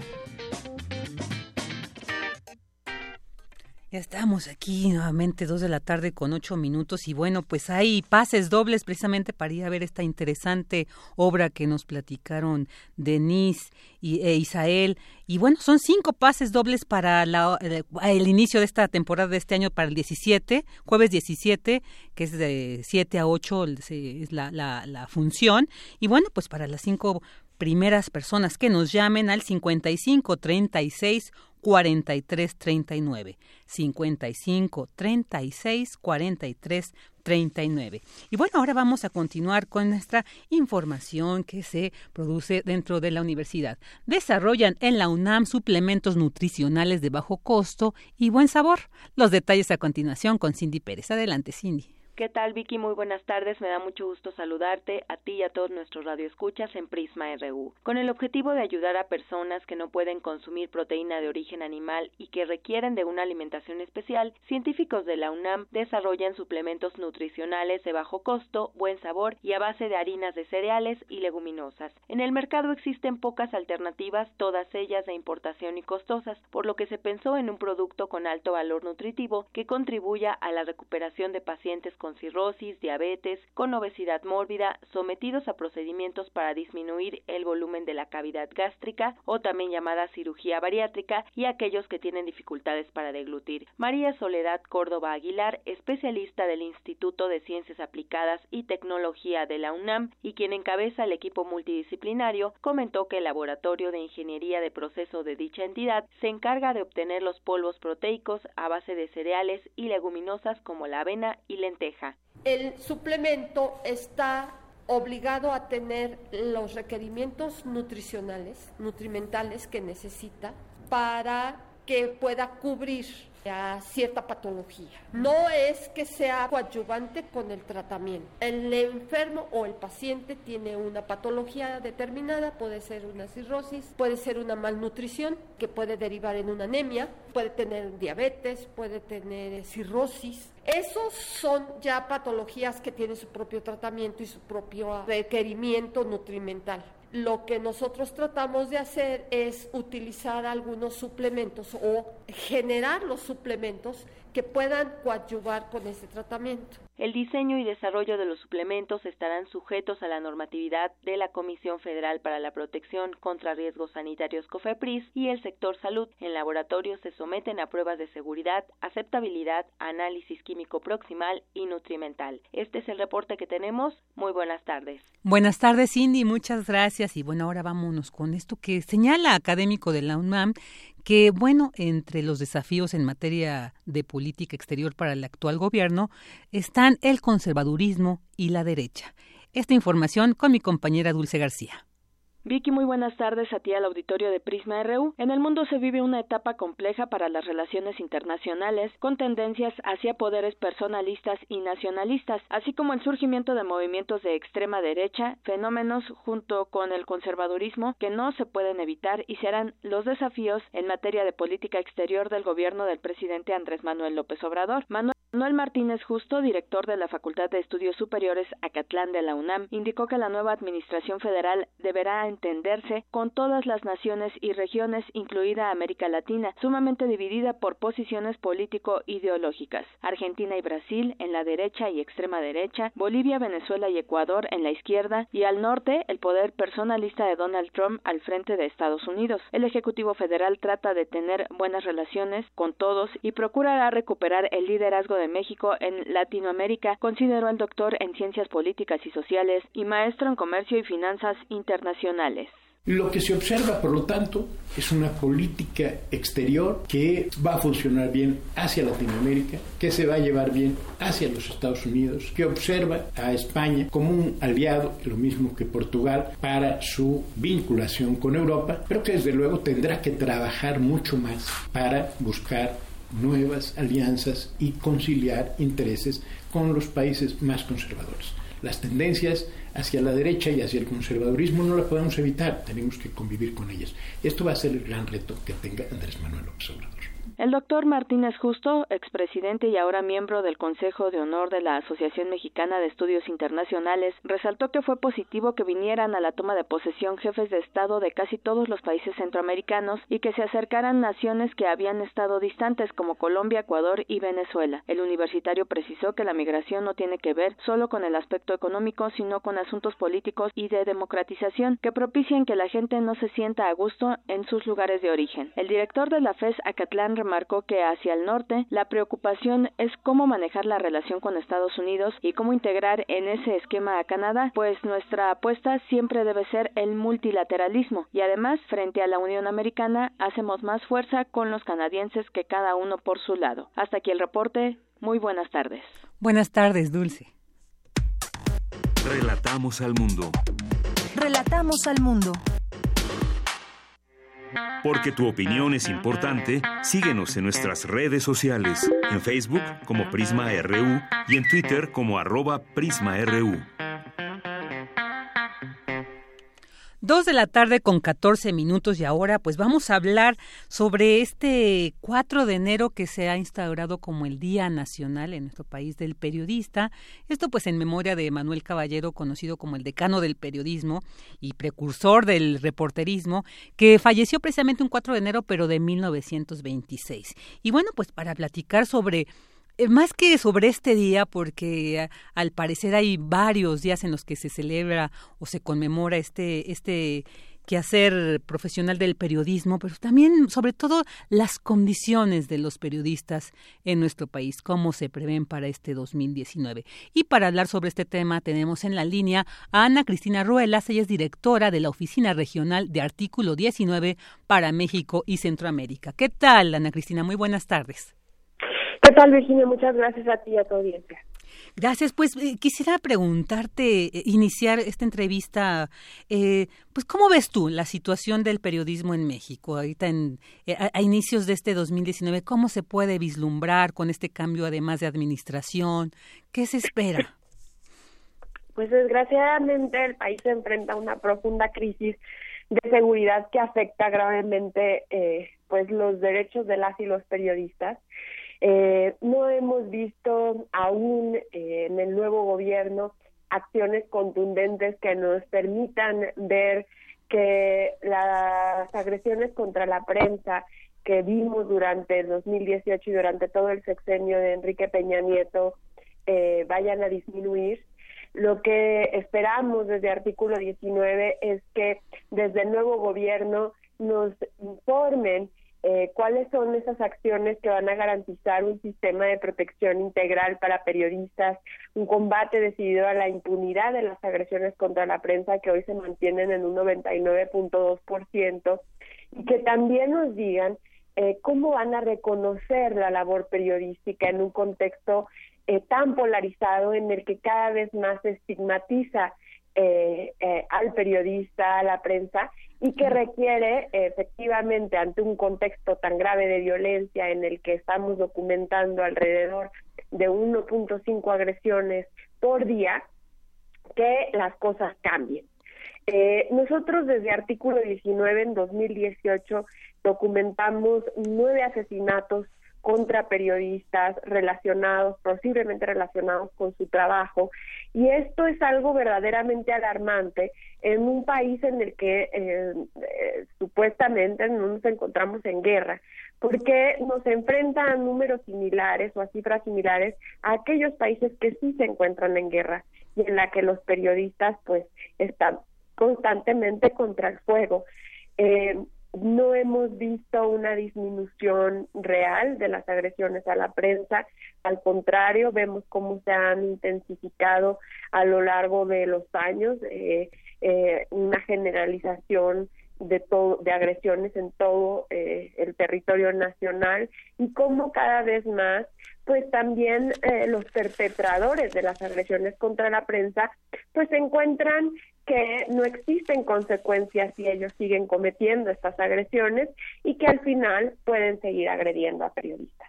Claro, y además pues en este contexto donde pues existen, bueno, se señalan que hay móviles, ¿no? Que hay toda una investigación, pero no se sabe con certeza qué pasa. Entonces, eso genera una incertidumbre y además, pues también esta deja deja ver esta línea tan diluido este establecimiento de que existe libertad de expresión. Sin embargo, creo que esa libertad de expresión a veces juega ese papel no en contra y, y muchos periodistas que tocan temas tan tan pues difíciles como es el narcotráfico que ha sido como han sido las de las principales víctimas cómo esta libertad de expresión se ve diluida entonces quisiera preguntarte claro que hay que exigir acciones contundentes para pues ya terminar con esta situación tan vulnerable en la que se encuentran los periodistas, las periodistas en nuestro país, pero también como gremio ¿Sería posible establecer una red para también pues dar una cierta contención y digamos una autoprotección del mismo gremio? Definitivamente, creo que existe una al final la seguridad de las y los periodistas no no solamente le corresponde al Estado, le corresponde a los medios de comunicación y le corresponde a los propios periodistas. Y creo que es importante que haya eh, más unidad en el gremio periodístico a fin de buscar tener mejores condiciones laborales, de buscar la corresponsabilidad de las casas de medios con su trabajo, con su seguridad, ¿no? Que, que actualmente vemos a muchos eh, reporteros, reporteras que no cuentan, por ejemplo, con eh, seguridad, que incluso eh, viajan a zonas de riesgo y que ellos mismos se tienen que hacer cargo pues de sus materiales y de su vida y de su y, y, y, y pues de su libertad eh, y también creo que es importante considerar que las redes de periodistas pueden coadyuvar de manera muy positiva a la protección. Es decir, hemos visto desde artículo 19 que en la medida en la que los periodistas empiezan a unir y empiezan a generar comunicación entre sí, pueden disminuir los niveles de riesgo a los que se enfrentan en un país tan violento como el nuestro. Claro, y ya existen iniciativas al respecto de una red, conformar una red, pero o sea, que realmente abarque a todos y todas las periodistas.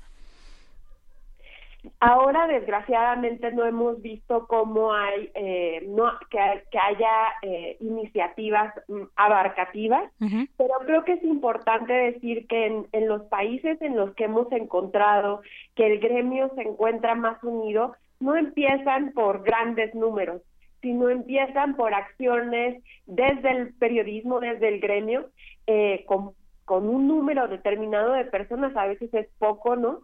Que va sumando y que va generando nuevas condiciones para ejercer el periodismo. Creo que es importante que ante un nuevo contexto como el que nos encontramos, en el que el gobierno ha señalado que va a garantizar la libertad de expresión y el derecho a la información, en ese sentido, el gremio periodístico se una para hacer exigencias reales sobre cómo, eh, cómo desean que el periodismo se ha visto y cómo garantizar que esta función social, que al final es el periodismo, la función social de informar, eh, se lleve a cabo con condiciones de libertad y de seguridad.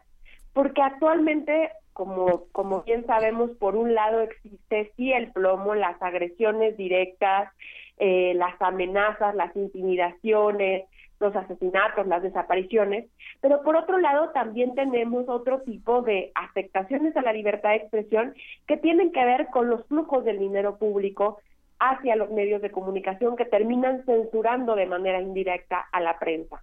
Claro. Y esto también es algo que desde el propio gremio se tiene que discutir a fin de que ellos puedan ejercer su trabajo de manera libre, sin tener eh, pues cooptaciones indirectas por parte de quien paga eh, las líneas editoriales. Claro, sí, creo que, que como tú bien dices y entiendo, pues se tiene que tiene que haber una unificación o al menos una una visión unificada de para establecer las bases y las garantías mínimas para el gremio. Y creo que pues también por ahí los periodistas las periodistas pues se, eh, se tiene tenemos esta esta gran misión no de, de asumir y de comenzar a gestar pues como decíamos estas redes.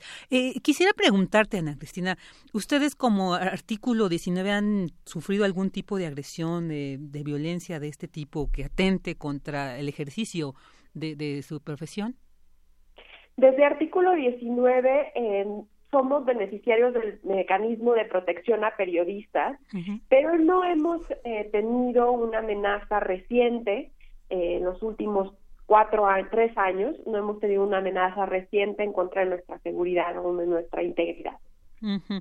Meses son beneficiarios de este recurso, ¿no? De este mecanismo de protección. ¿Este cómo es? O sea, ¿cómo es que si es la primera vez que lo escucho? ¿De qué se trata y cómo, quiénes eh, forman parte de él? Sí, una vez eh, que una periodista, eh, un comunicador eh, o un defensor de derechos humanos es eh, víctima de una amenaza en contra de su ejercicio periodístico o de defensa de derechos humanos en nuestro caso, eh, tú puedes acudir al mecanismo de protección a periodistas eh, que es parte de la, de, del Estado mexicano, es parte eh, de la Secretaría de Gobernación y tiene una Junta de Gobierno que está integrada por diversas instituciones del Estado. Eh, esta Junta de Gobierno determina cuáles son las medidas a las que, eh, de acuerdo al nivel de riesgo al que se enfrentan los defensores o los periodistas, serán merecedores y entonces se determinan, por ejemplo, medidas como eh, de, seguridad, como botones de pánico, como eh, cambio en las chapas de tu casa, cámaras, eh, cámaras para, para garantizar seguridad. Eh, desde artículo 19 hemos mencionado que eh, hay muchas fallas todavía dentro del mecanismo de protección debido a una falta de una visión integral de la protección a periodistas y defensores de derechos humanos, pero es importante señalar que cuando un periodista o un defensor es víctima de algún tipo de amenaza, desde artículo 19 eh, fuimos víctimas de una amenaza hace alrededor de cinco años, cuatro años, eh, y en ese sentido eh, nos incorporamos a este mecanismo de protección a fin de que se desarrollaran una serie de análisis de riesgos y posteriormente se asignaran diversas medidas de protección. No, pues qué interesante. Además, pues esta doble labor, ¿no? Que entonces se establece un ejercer el, el, periodismo y por otro lado estar ahí también, pues generando todos estos o, aportando estos elementos que tendría que integrar este mecanismo de protección. Entonces ahí se duplica todavía la función del periodista, Ana Cristina. Y que pues qué importante que desde artículo 19 lo lleven a cabo y pues que como en este momento pues nos, nos eh, compartas, ¿no? Que, que existe este mecanismo pues para quienes no lo conocían, se acerquen, si han sufrido alguna amenaza. Entonces vean que pues ya existe al menos este elemento. Bueno, pues Ana Cristina, muchísimas gracias por esta entrevista y pues feliz día del periodista. Muchísimas gracias a ti. Un abrazo. Un abrazo. Hasta luego. Ana Cristina Ruelas, directora de la Oficina Regional de Artículo 19 para México y Centroamérica. Vámonos a un corte. Relatamos al mundo. Relatamos al mundo. Queremos escuchar tu voz. Nuestro teléfono en cabina es 55 36 43 39. Porque tu opinión es importante, síguenos en nuestras redes sociales, en Facebook como Prisma RU y en Twitter como arroba PrismaRU. Prisma RU. Relatamos al mundo.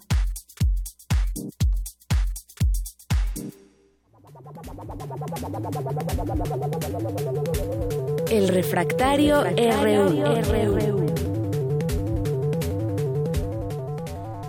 Ya como escuchamos con estos efectos tan interesantes como es esta sección de refractario RU, que bueno, ya tenemos aquí en la cabina, ahora sí está con nosotros eh, Javier Contreras, académico de la Facultad de Estudios Superiores Acatlán, que como todos los viernes nos viene a hablar de temas muy interesantes. ¿Qué tal, Javier? Buenas tardes. Hola, ¿qué tal, Vicky? Muy buena tarde para ti todo el amable auditorio de Prisma RU y de Radio UNAM. Y pues bueno, hoy, como cada viernes que nos escuchamos, por cierto, primero del año, hoy es un gran día para estar vivos y tenemos varios temas en la agenda. Primero tendríamos que empezar con algo que dejé pendiente la última ocasión que nos encontramos en esta emisora, que fue la aprobación del paquete económico 2019. Esto es importantísimo para para todo el país, para el Estado mexicano completo, porque se trata de los dineros que requiere el Estado para operar.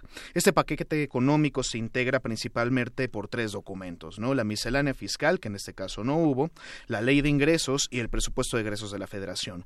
En una forma un poquito más clara, cuando hablamos de la ley de ingresos, hablamos de todos esos impuestos, participaciones y recursos que va a recabar el Estado mexicano para que pueda funcionar, es decir, nuestros impuestos. Y por el lado del presupuesto de egresos de la Federación los gastos. ¿En qué va a gastar el Estado mexicano? ¿A quiénes va a contratar? ¿En dónde va a dirigir los dineros? ¿Qué obras va a construir? Se trata entonces de un tema importantísimo que por fortuna han salido ambas, eh, ambas eh, legislaciones, la ley de ingresos por un lado, el presupuesto de ingresos de la federación por el otro, y hubo un par de temas polémicos, por ejemplo, la última ocasión que tuve la oportunidad de estar en este micrófono, pues hablábamos de este llamado error que hubo para los recortes universitarios en términos presupuestales, que por fortuna tanto el presidente Andrés Manuel López Obrador como su equipo de trabajo en la Secretaría de Hacienda y Crédito Público, así como los diputados federales lograron dar un paso atrás en esta parte de los recursos universitarios del posible recorte y todo quedó en términos adecuados, el ajuste inflacionario y el presupuesto que actualmente goza nuestra universidad para mantenerlo en este año que viene. Creo que ha sido una buena negociación por parte de todas las fuerzas políticas, pero vale la pena que estemos atentos en cómo se van a gastar ahora estos dineros. Luego vendrá el tiempo de la cuenta pública de la federación. Claro, y, esta duda que, que me surgió cuando escuchábamos esto de los presupuestos a las universidades, que generó mucha polémica, de repente bueno, hubo un error, puede ser que sí, puede que a lo mejor se replanteó. Y bueno, pero había, hay unos señalamientos para esta distribución de estos recursos, por ejemplo, para cultura, ¿no? Se dice, se reduce. Y dice, bueno, es que la reducción es necesaria, pero ahora lo que se va a procurar es una buena administración. ¿Es posible mantener los recursos de los paquetes anteriores, simplemente, pues ahora tener más, eh, digamos, más atención, ¿no? Más registro y control de cómo se distribuyen? O sea, ¿es posible?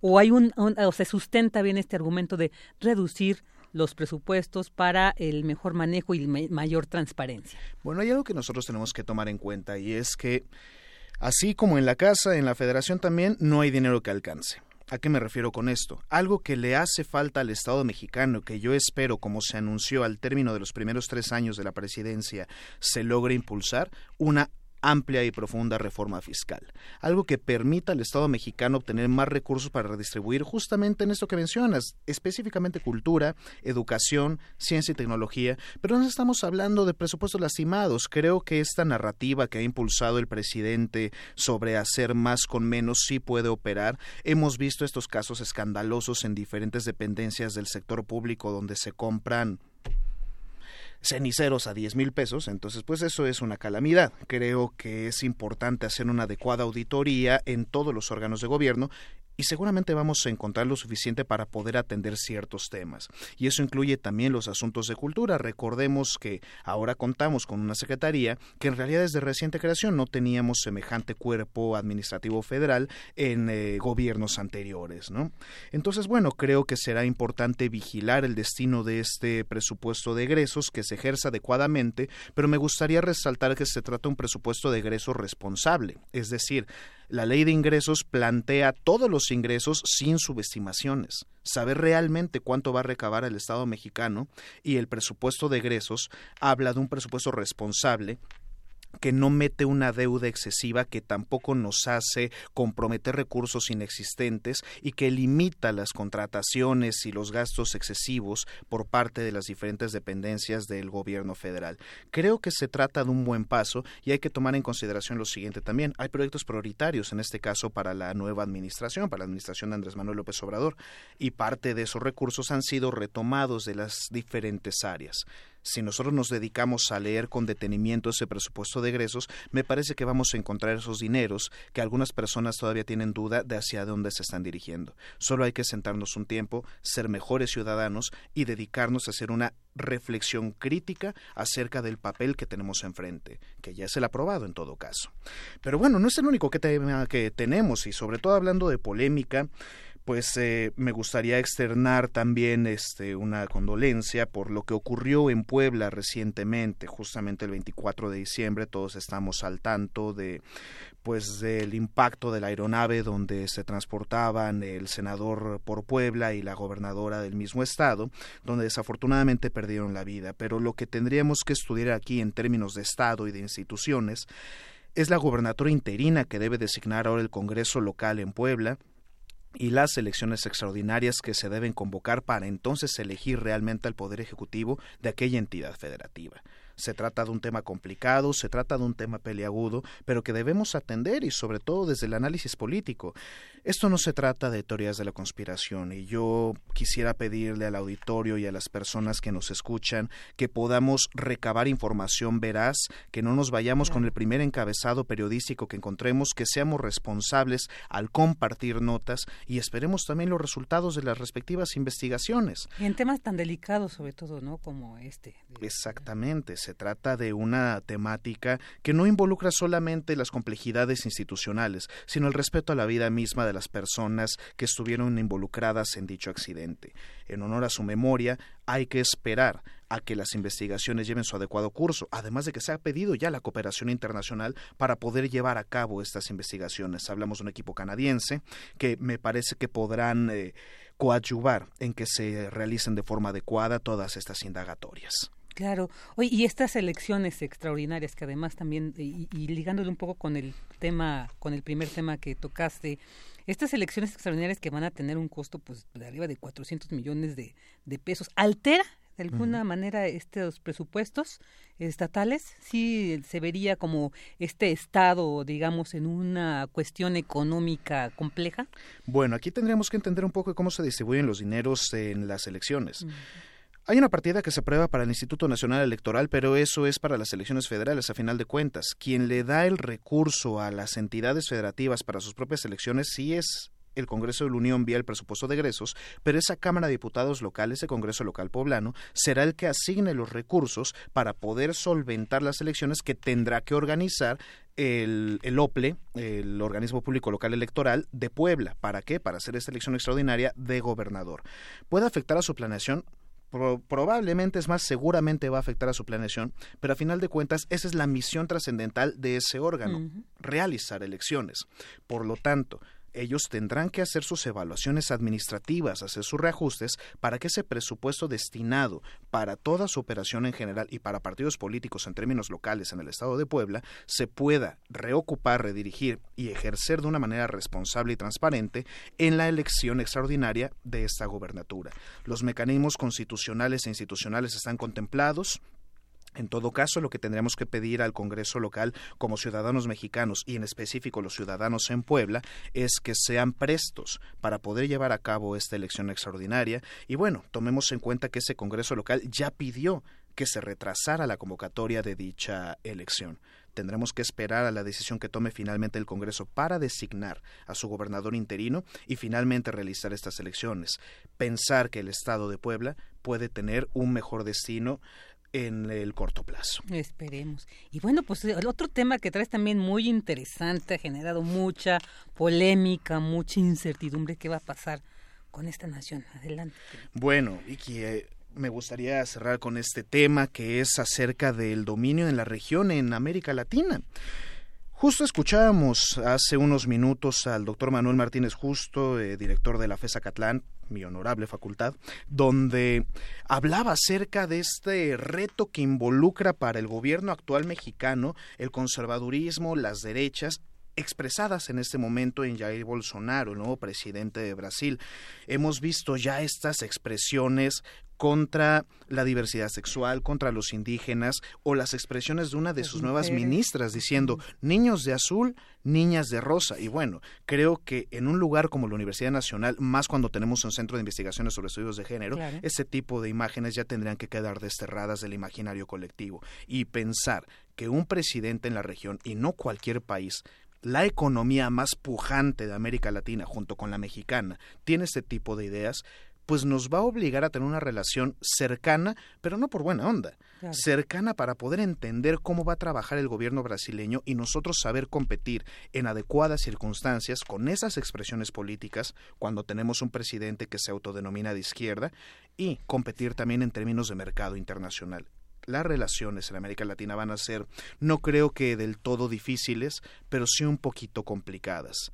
Es importante que el gobierno de Andrés Manuel López Obrador en voz de, sus, eh, de su secretario de Relaciones Exteriores, el canciller Marcelo Ebrard, establezca una posición firme sobre lo que ocurre en América Latina, no necesariamente para tomar un liderazgo pujante, pero sí para determinar una postura clara sobre cualquier tema que atente contra derechos humanos en la región. Eso es impermisible.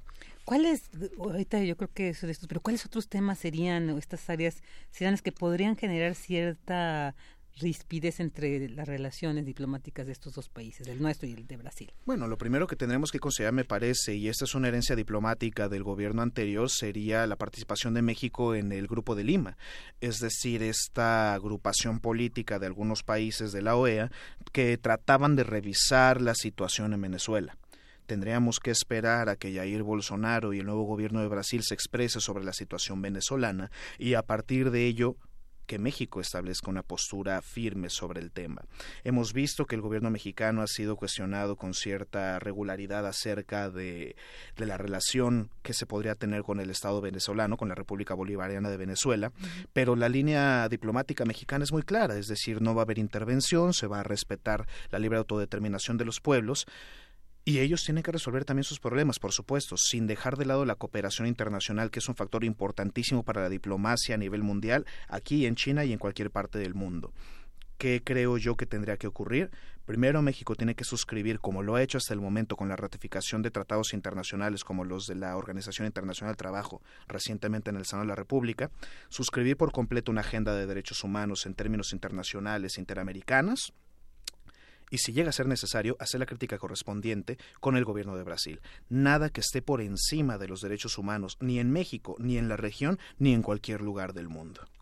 ¿Y cómo ves tú esta situación? ¿Crees que sea posible que se lleve a cabo en buenos planes? Pues a mí me parece que eso dependerá ya del ejercicio diplomático del canciller y de su equipo para América Latina. Creo que estamos en presencia, afortunadamente, de un equipo profesional, experimentado y que tiene todas las bases para sacar adelante esta relación que podría antojarse de buenas a primeras como compleja.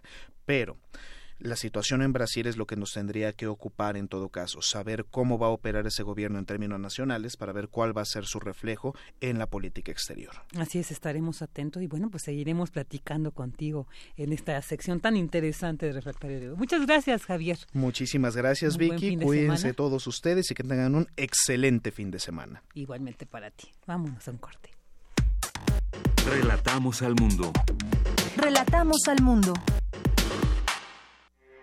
Porque tu opinión es importante, síguenos en nuestras redes sociales, en Facebook como Prisma RU y en Twitter como arroba PrismaRU. Queremos escuchar tu voz. Nuestro teléfono en cabina es 55 36 43 39. Melomanía RU.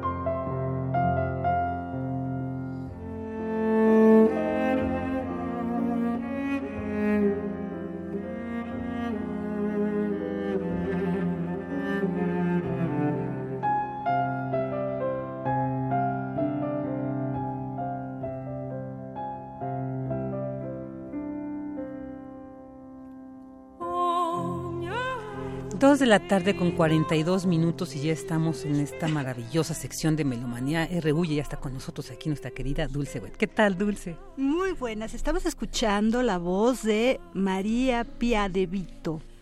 En el piano, François Couturier, Ana Leje en el violonchelo y Michel Rabia, percusión y electrónica, música del álbum Il Pergolese, El Pergolés editado por SM Records, un sello alemán que queremos mucho en esta discoteca y en esta emisora del 2013. Todo está perdido.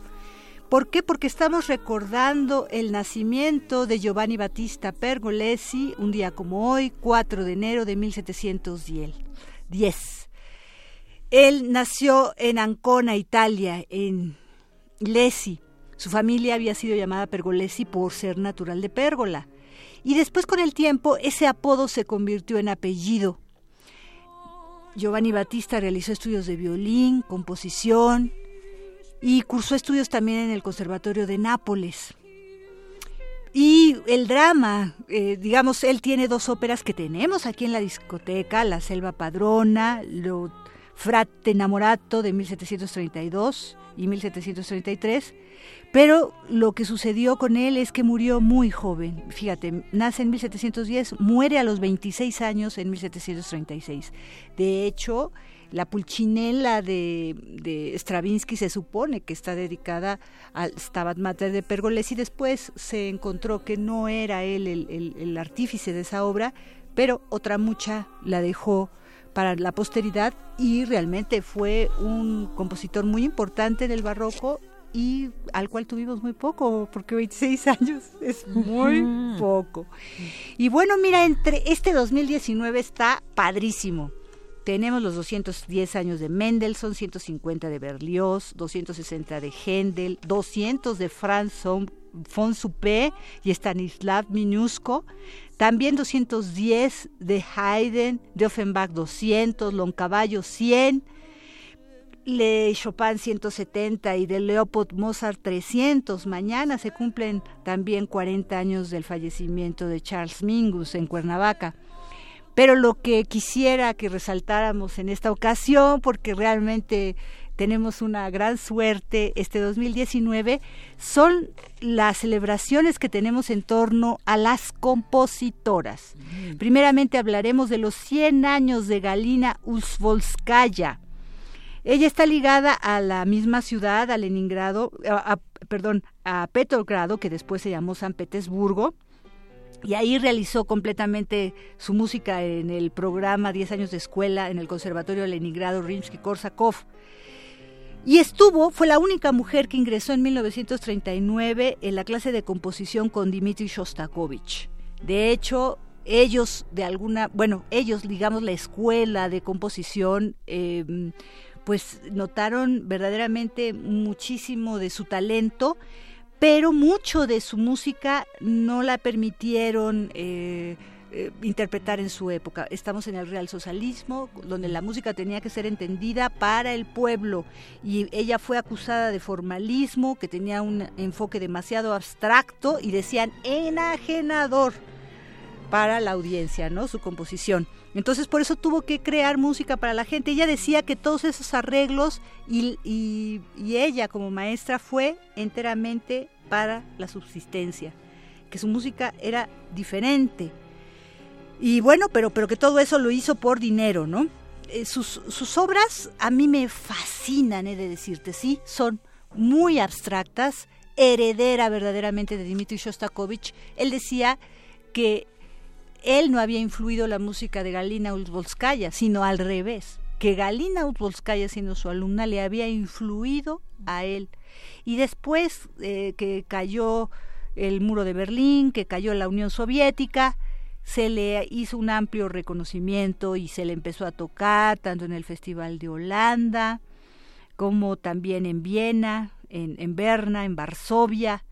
Y bueno, pues su música es bastante única, muy expresiva, sumamente austera, con muy pocos elementos habla muchísimo. Hay que decir, por ejemplo, que en el Foro de Música Nueva, estos 40 años que cumplió el año pasado, los alumnos del conservatorio y de la Facultad de Música tocaron varias obras.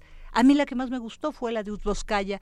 Es como estos autores que son tan buenos que puede tocarlo a la tomita, lo puede tocar, este, no sé, eh, Les Luthier o cualquier otro, y de todas maneras oyes lo grande que es. Muy abstracta, sí, y muy interesante. Bueno, ¿qué te parece si nos vamos a otra efeméride importante? Ahorita, ahorita lo que estábamos oyendo de Galina Volskaya fue con lo que se recibió su concierto para piano de 1939 que, que se lo revisó Shostakovich en la clase de Shostakovich. Pero realmente, pues vamos a afanarnos a escuchar más música de ella. Y vamos a hacer, le vamos a pedir a nuestro querido productor Rodrigo que nos haga un crossfade. Ah, ya lo hizo.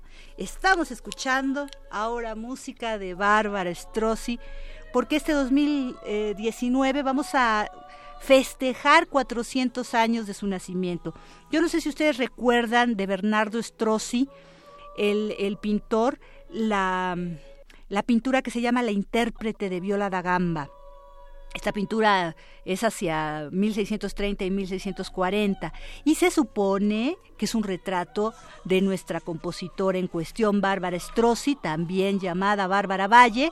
Ella nació en Venecia hacia 1619 y murió en Padua en 1677. Fue silenciada durante muchos años y, pues realmente sentimos que no ha tenido el lugar que le corresponde. Nació en la casa del escritor, poeta, dramaturgo y libretista de las primeras óperas Giulio Strozzi, que fue además uno de los grandes eruditos del mundo intelectual veneciano en el siglo XVII. Su madre, Isabella Garzoni, era una de las sirvientas de la casa y se considera que muy posiblemente su padre fuera precisamente Giulio Strozzi, el cual la adoptó y se ocupó de ella, dándole la posibilidad de acceder a la más buena educación, a la más exquisita cultura y formación musical. Ella fue intérprete y compositora. En 1637, su padre Julio Strozzi fundó la propia academia, la Academia de los Unísonos, que estaba dedicada principalmente a la música, y entonces ahí Bárbara se convirtió en una de las figuras más destacadas de cuantos músicos participaron en todos sus eventos. escribió una colección de madrigales verdaderamente portentosa que se llamaba Victoria de la Rovere. Ahorita lo que estamos escuchando es a Lourdes Ambrís y Bárbara Lorey sopranos, Claudine Golmes Bisuats en el clavecín, James Bruce en el cello barroco y Abel Mani en la viola de gamba, la música del álbum Du alme innamorate, ¿no? Al latir del bronce se llama esta pieza para dos sopranos y bajo continuo. Bajo continuo quería decir que tenía clavecín, pero también podía tener cello barroco y por supuesto el acompañamiento de la viola da gamba, ¿no? Entonces tenemos muchísimas obras que ella nos dejó, cantatas para soprano solista y muchas obras también que tienen clavecín.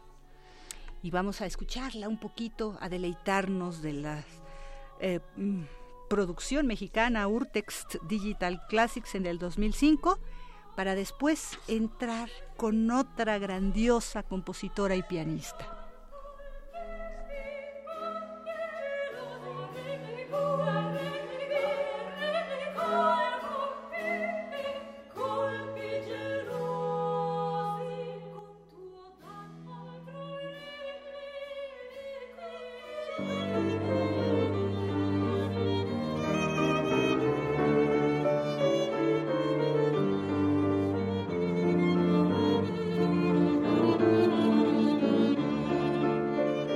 Los amantes de la música romántica, tenemos los 200 años del nacimiento de Clara Wieck, casada con Robert Schumann, Clara Schumann.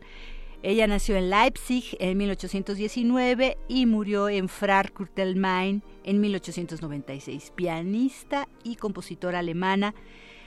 Como dijimos, también esposa de Robert Schumann, profesora en el Conservatorio de Frankfurt y excelente intérprete de todos los románticos, Beethoven, Chopin, Liszt y por propiamente de su marido, ¿no?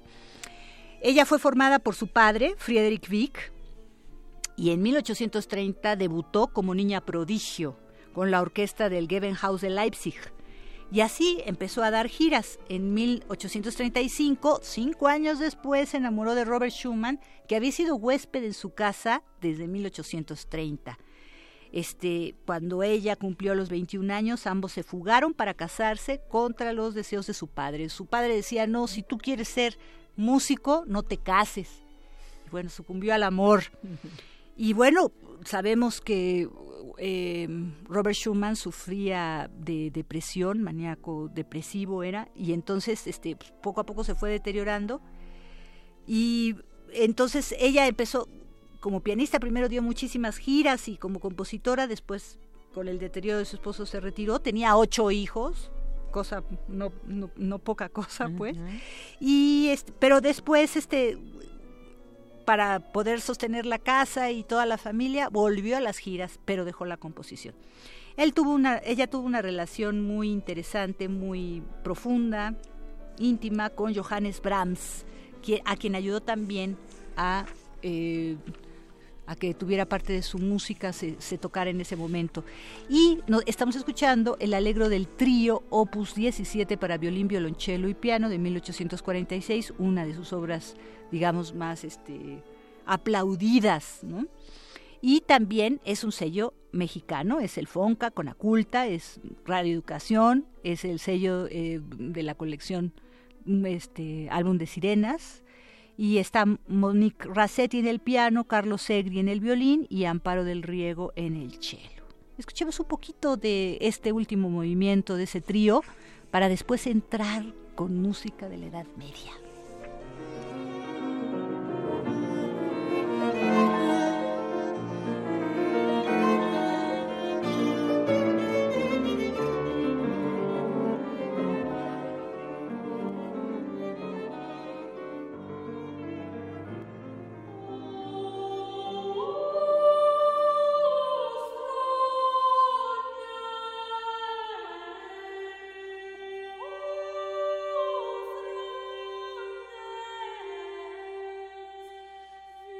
Y estamos escuchando a música de Hildelgarda de Bingen. Hildegard von Bingen es su nombre en alemán.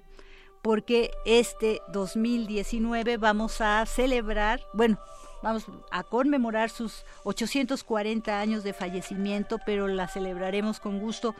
Ella nació en 1098 y si el año pasado no hicimos mucha fiesta realmente por eh, su nacimiento es porque no se conoce muy bien la fecha exacta del nacimiento, el mes, pues, ¿no? Aunque se cree que también fue en septiembre y, y, muere. Ella es completamente polifacética. Fue abadesa, física, filósofa, naturalista, médica, compositora, poetisa y lingüista en el medievo. Nació en una familia noble alemana, fue la décima de sus hijos y por ser la décima, sus padres la dan a la iglesia como diezmo cuando tenía ocho años. Pero quiero decirte que nunca se arrepintió de eso y al contrario, adulta expresó su gran gratitud hacia su familia por haberla entregado a la iglesia. Desde muy chica ella, bueno, ya cuando fue abadesa empezó a afirmar esto, había tenido lo que se llaman visiones a una edad muy temprana y se supone que continuaron a lo largo de su vida. E, eso le permitió muchísimo en el contexto en donde se desarrolló. Las mujeres, pues como tú sabes, nuestra Dor Juana Inés de la Cruz, cuánto lo dijo, bueno, pues no tenían la educación que tenían más que en las iglesias y conventos, pero eh, eh, estas visiones lo que se le presentaron fue sobre todo la necesidad de escribir todo lo que veía, todo lo que estudiaba, y todo lo que concebía, ¿no? Y eso fue realmente muy bueno. Fue una de las pocas mujeres que tuvo realmente la suerte, porque podríamos decir que la iglesia le, permitiera fundar dos monasterios, uno en 1150 y el otro en 1165 una de sus este, músicas más extensas que se conoce mucho es Ordo Virtutum, que está dedicada a la virtud. Escribió textos teológicos, botánicos, medicinales, cartas y poemas. Su libro de física son nueve volúmenes del uso medicinal de plantas, minerales y animales, ¿no? Esto que estamos escuchando es parte de una obra muy grande que se llama Sinfonía de la Armonía de las Revelaciones Celestes. Estamos escuchando Rama de Hojas y El Amor Vive este álbum a mí me fascina porque son unas alemanas que cantan maravilloso. Lori Monahan, que es directora mezzosoprano, también toca el arpa y, este, y dirige a todo el, ensamble, Chris Cat, que es soprano, y Caroline Buff, mezzo soprano. En este, en un disco que se llama Shafir Nights, Noche de Zafiros, y combina música muy vanguardista y muy moderna con esta música medieval del Hildegarda von Bingen. Entonces, pues verdaderamente ella demostró una actividad durante toda su vida imparable, aconsejó de temas espirituales, describiendo sus visiones, compuso música, poesía, viajó, curó enfermos y fue la única mujer y primera autorizada por siglos en la iglesia a predicar por los pueblos y templos de Alemania. Así que verdaderamente una visionaria.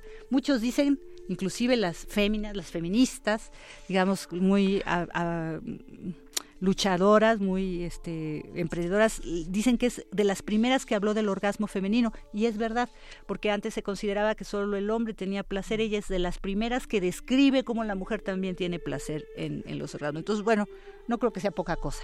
Vámonos rápidamente con otros, otros recordatorios que tenemos, dos fallecimientos pero escuchemos un poco de la música. Bueno, pues nuevamente llega a nosotros el piano es la sonata de 1960 de Eduardo Mata, a quien recordamos hoy porque en 1995, hace 24 años, falleció en un accidente aéreo. Él fue hijo de Federico Mata y Ana María Asiain. Estudió composición en el Conservatorio Nacional con Carlos Chávez y él verdaderamente fue decisivo en su formación. Y eh, fue director asistente de la Sinfónica de Fénix, director temporal de la Sinfónica de Londres, de la Filarmónica de Berlín, de la Orquesta de Estocolmo, de la Orquesta Filarmónica de Dallas del 77 al 93 y de ahí nombrado ciudadano distinguido.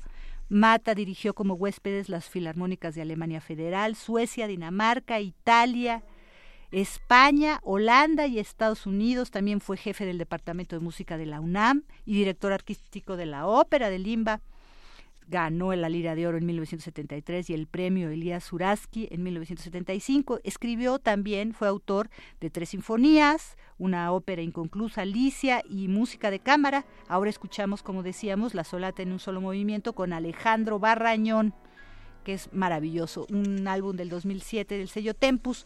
Y nos vamos como último reciente fallecimiento. resulta que falleció Joan Jean Joan en Barcelona este primero de enero del 2019. Él fue un infatigable creador sonoro, pianista, director de orquesta y también fue gestor cultural. Él fue director del conjunto Diablo sin Música.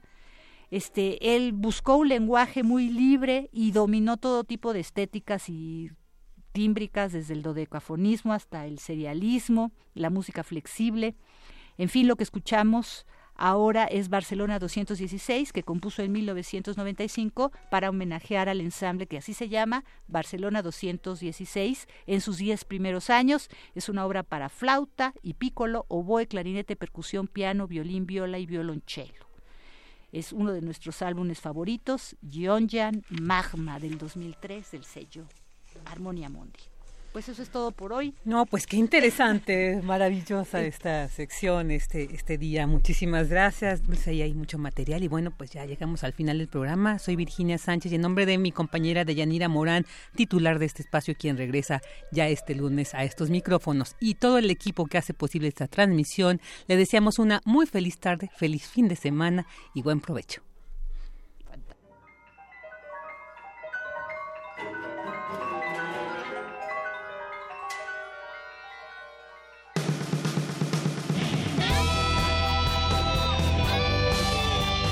Prisma RU. Relatamos al mundo.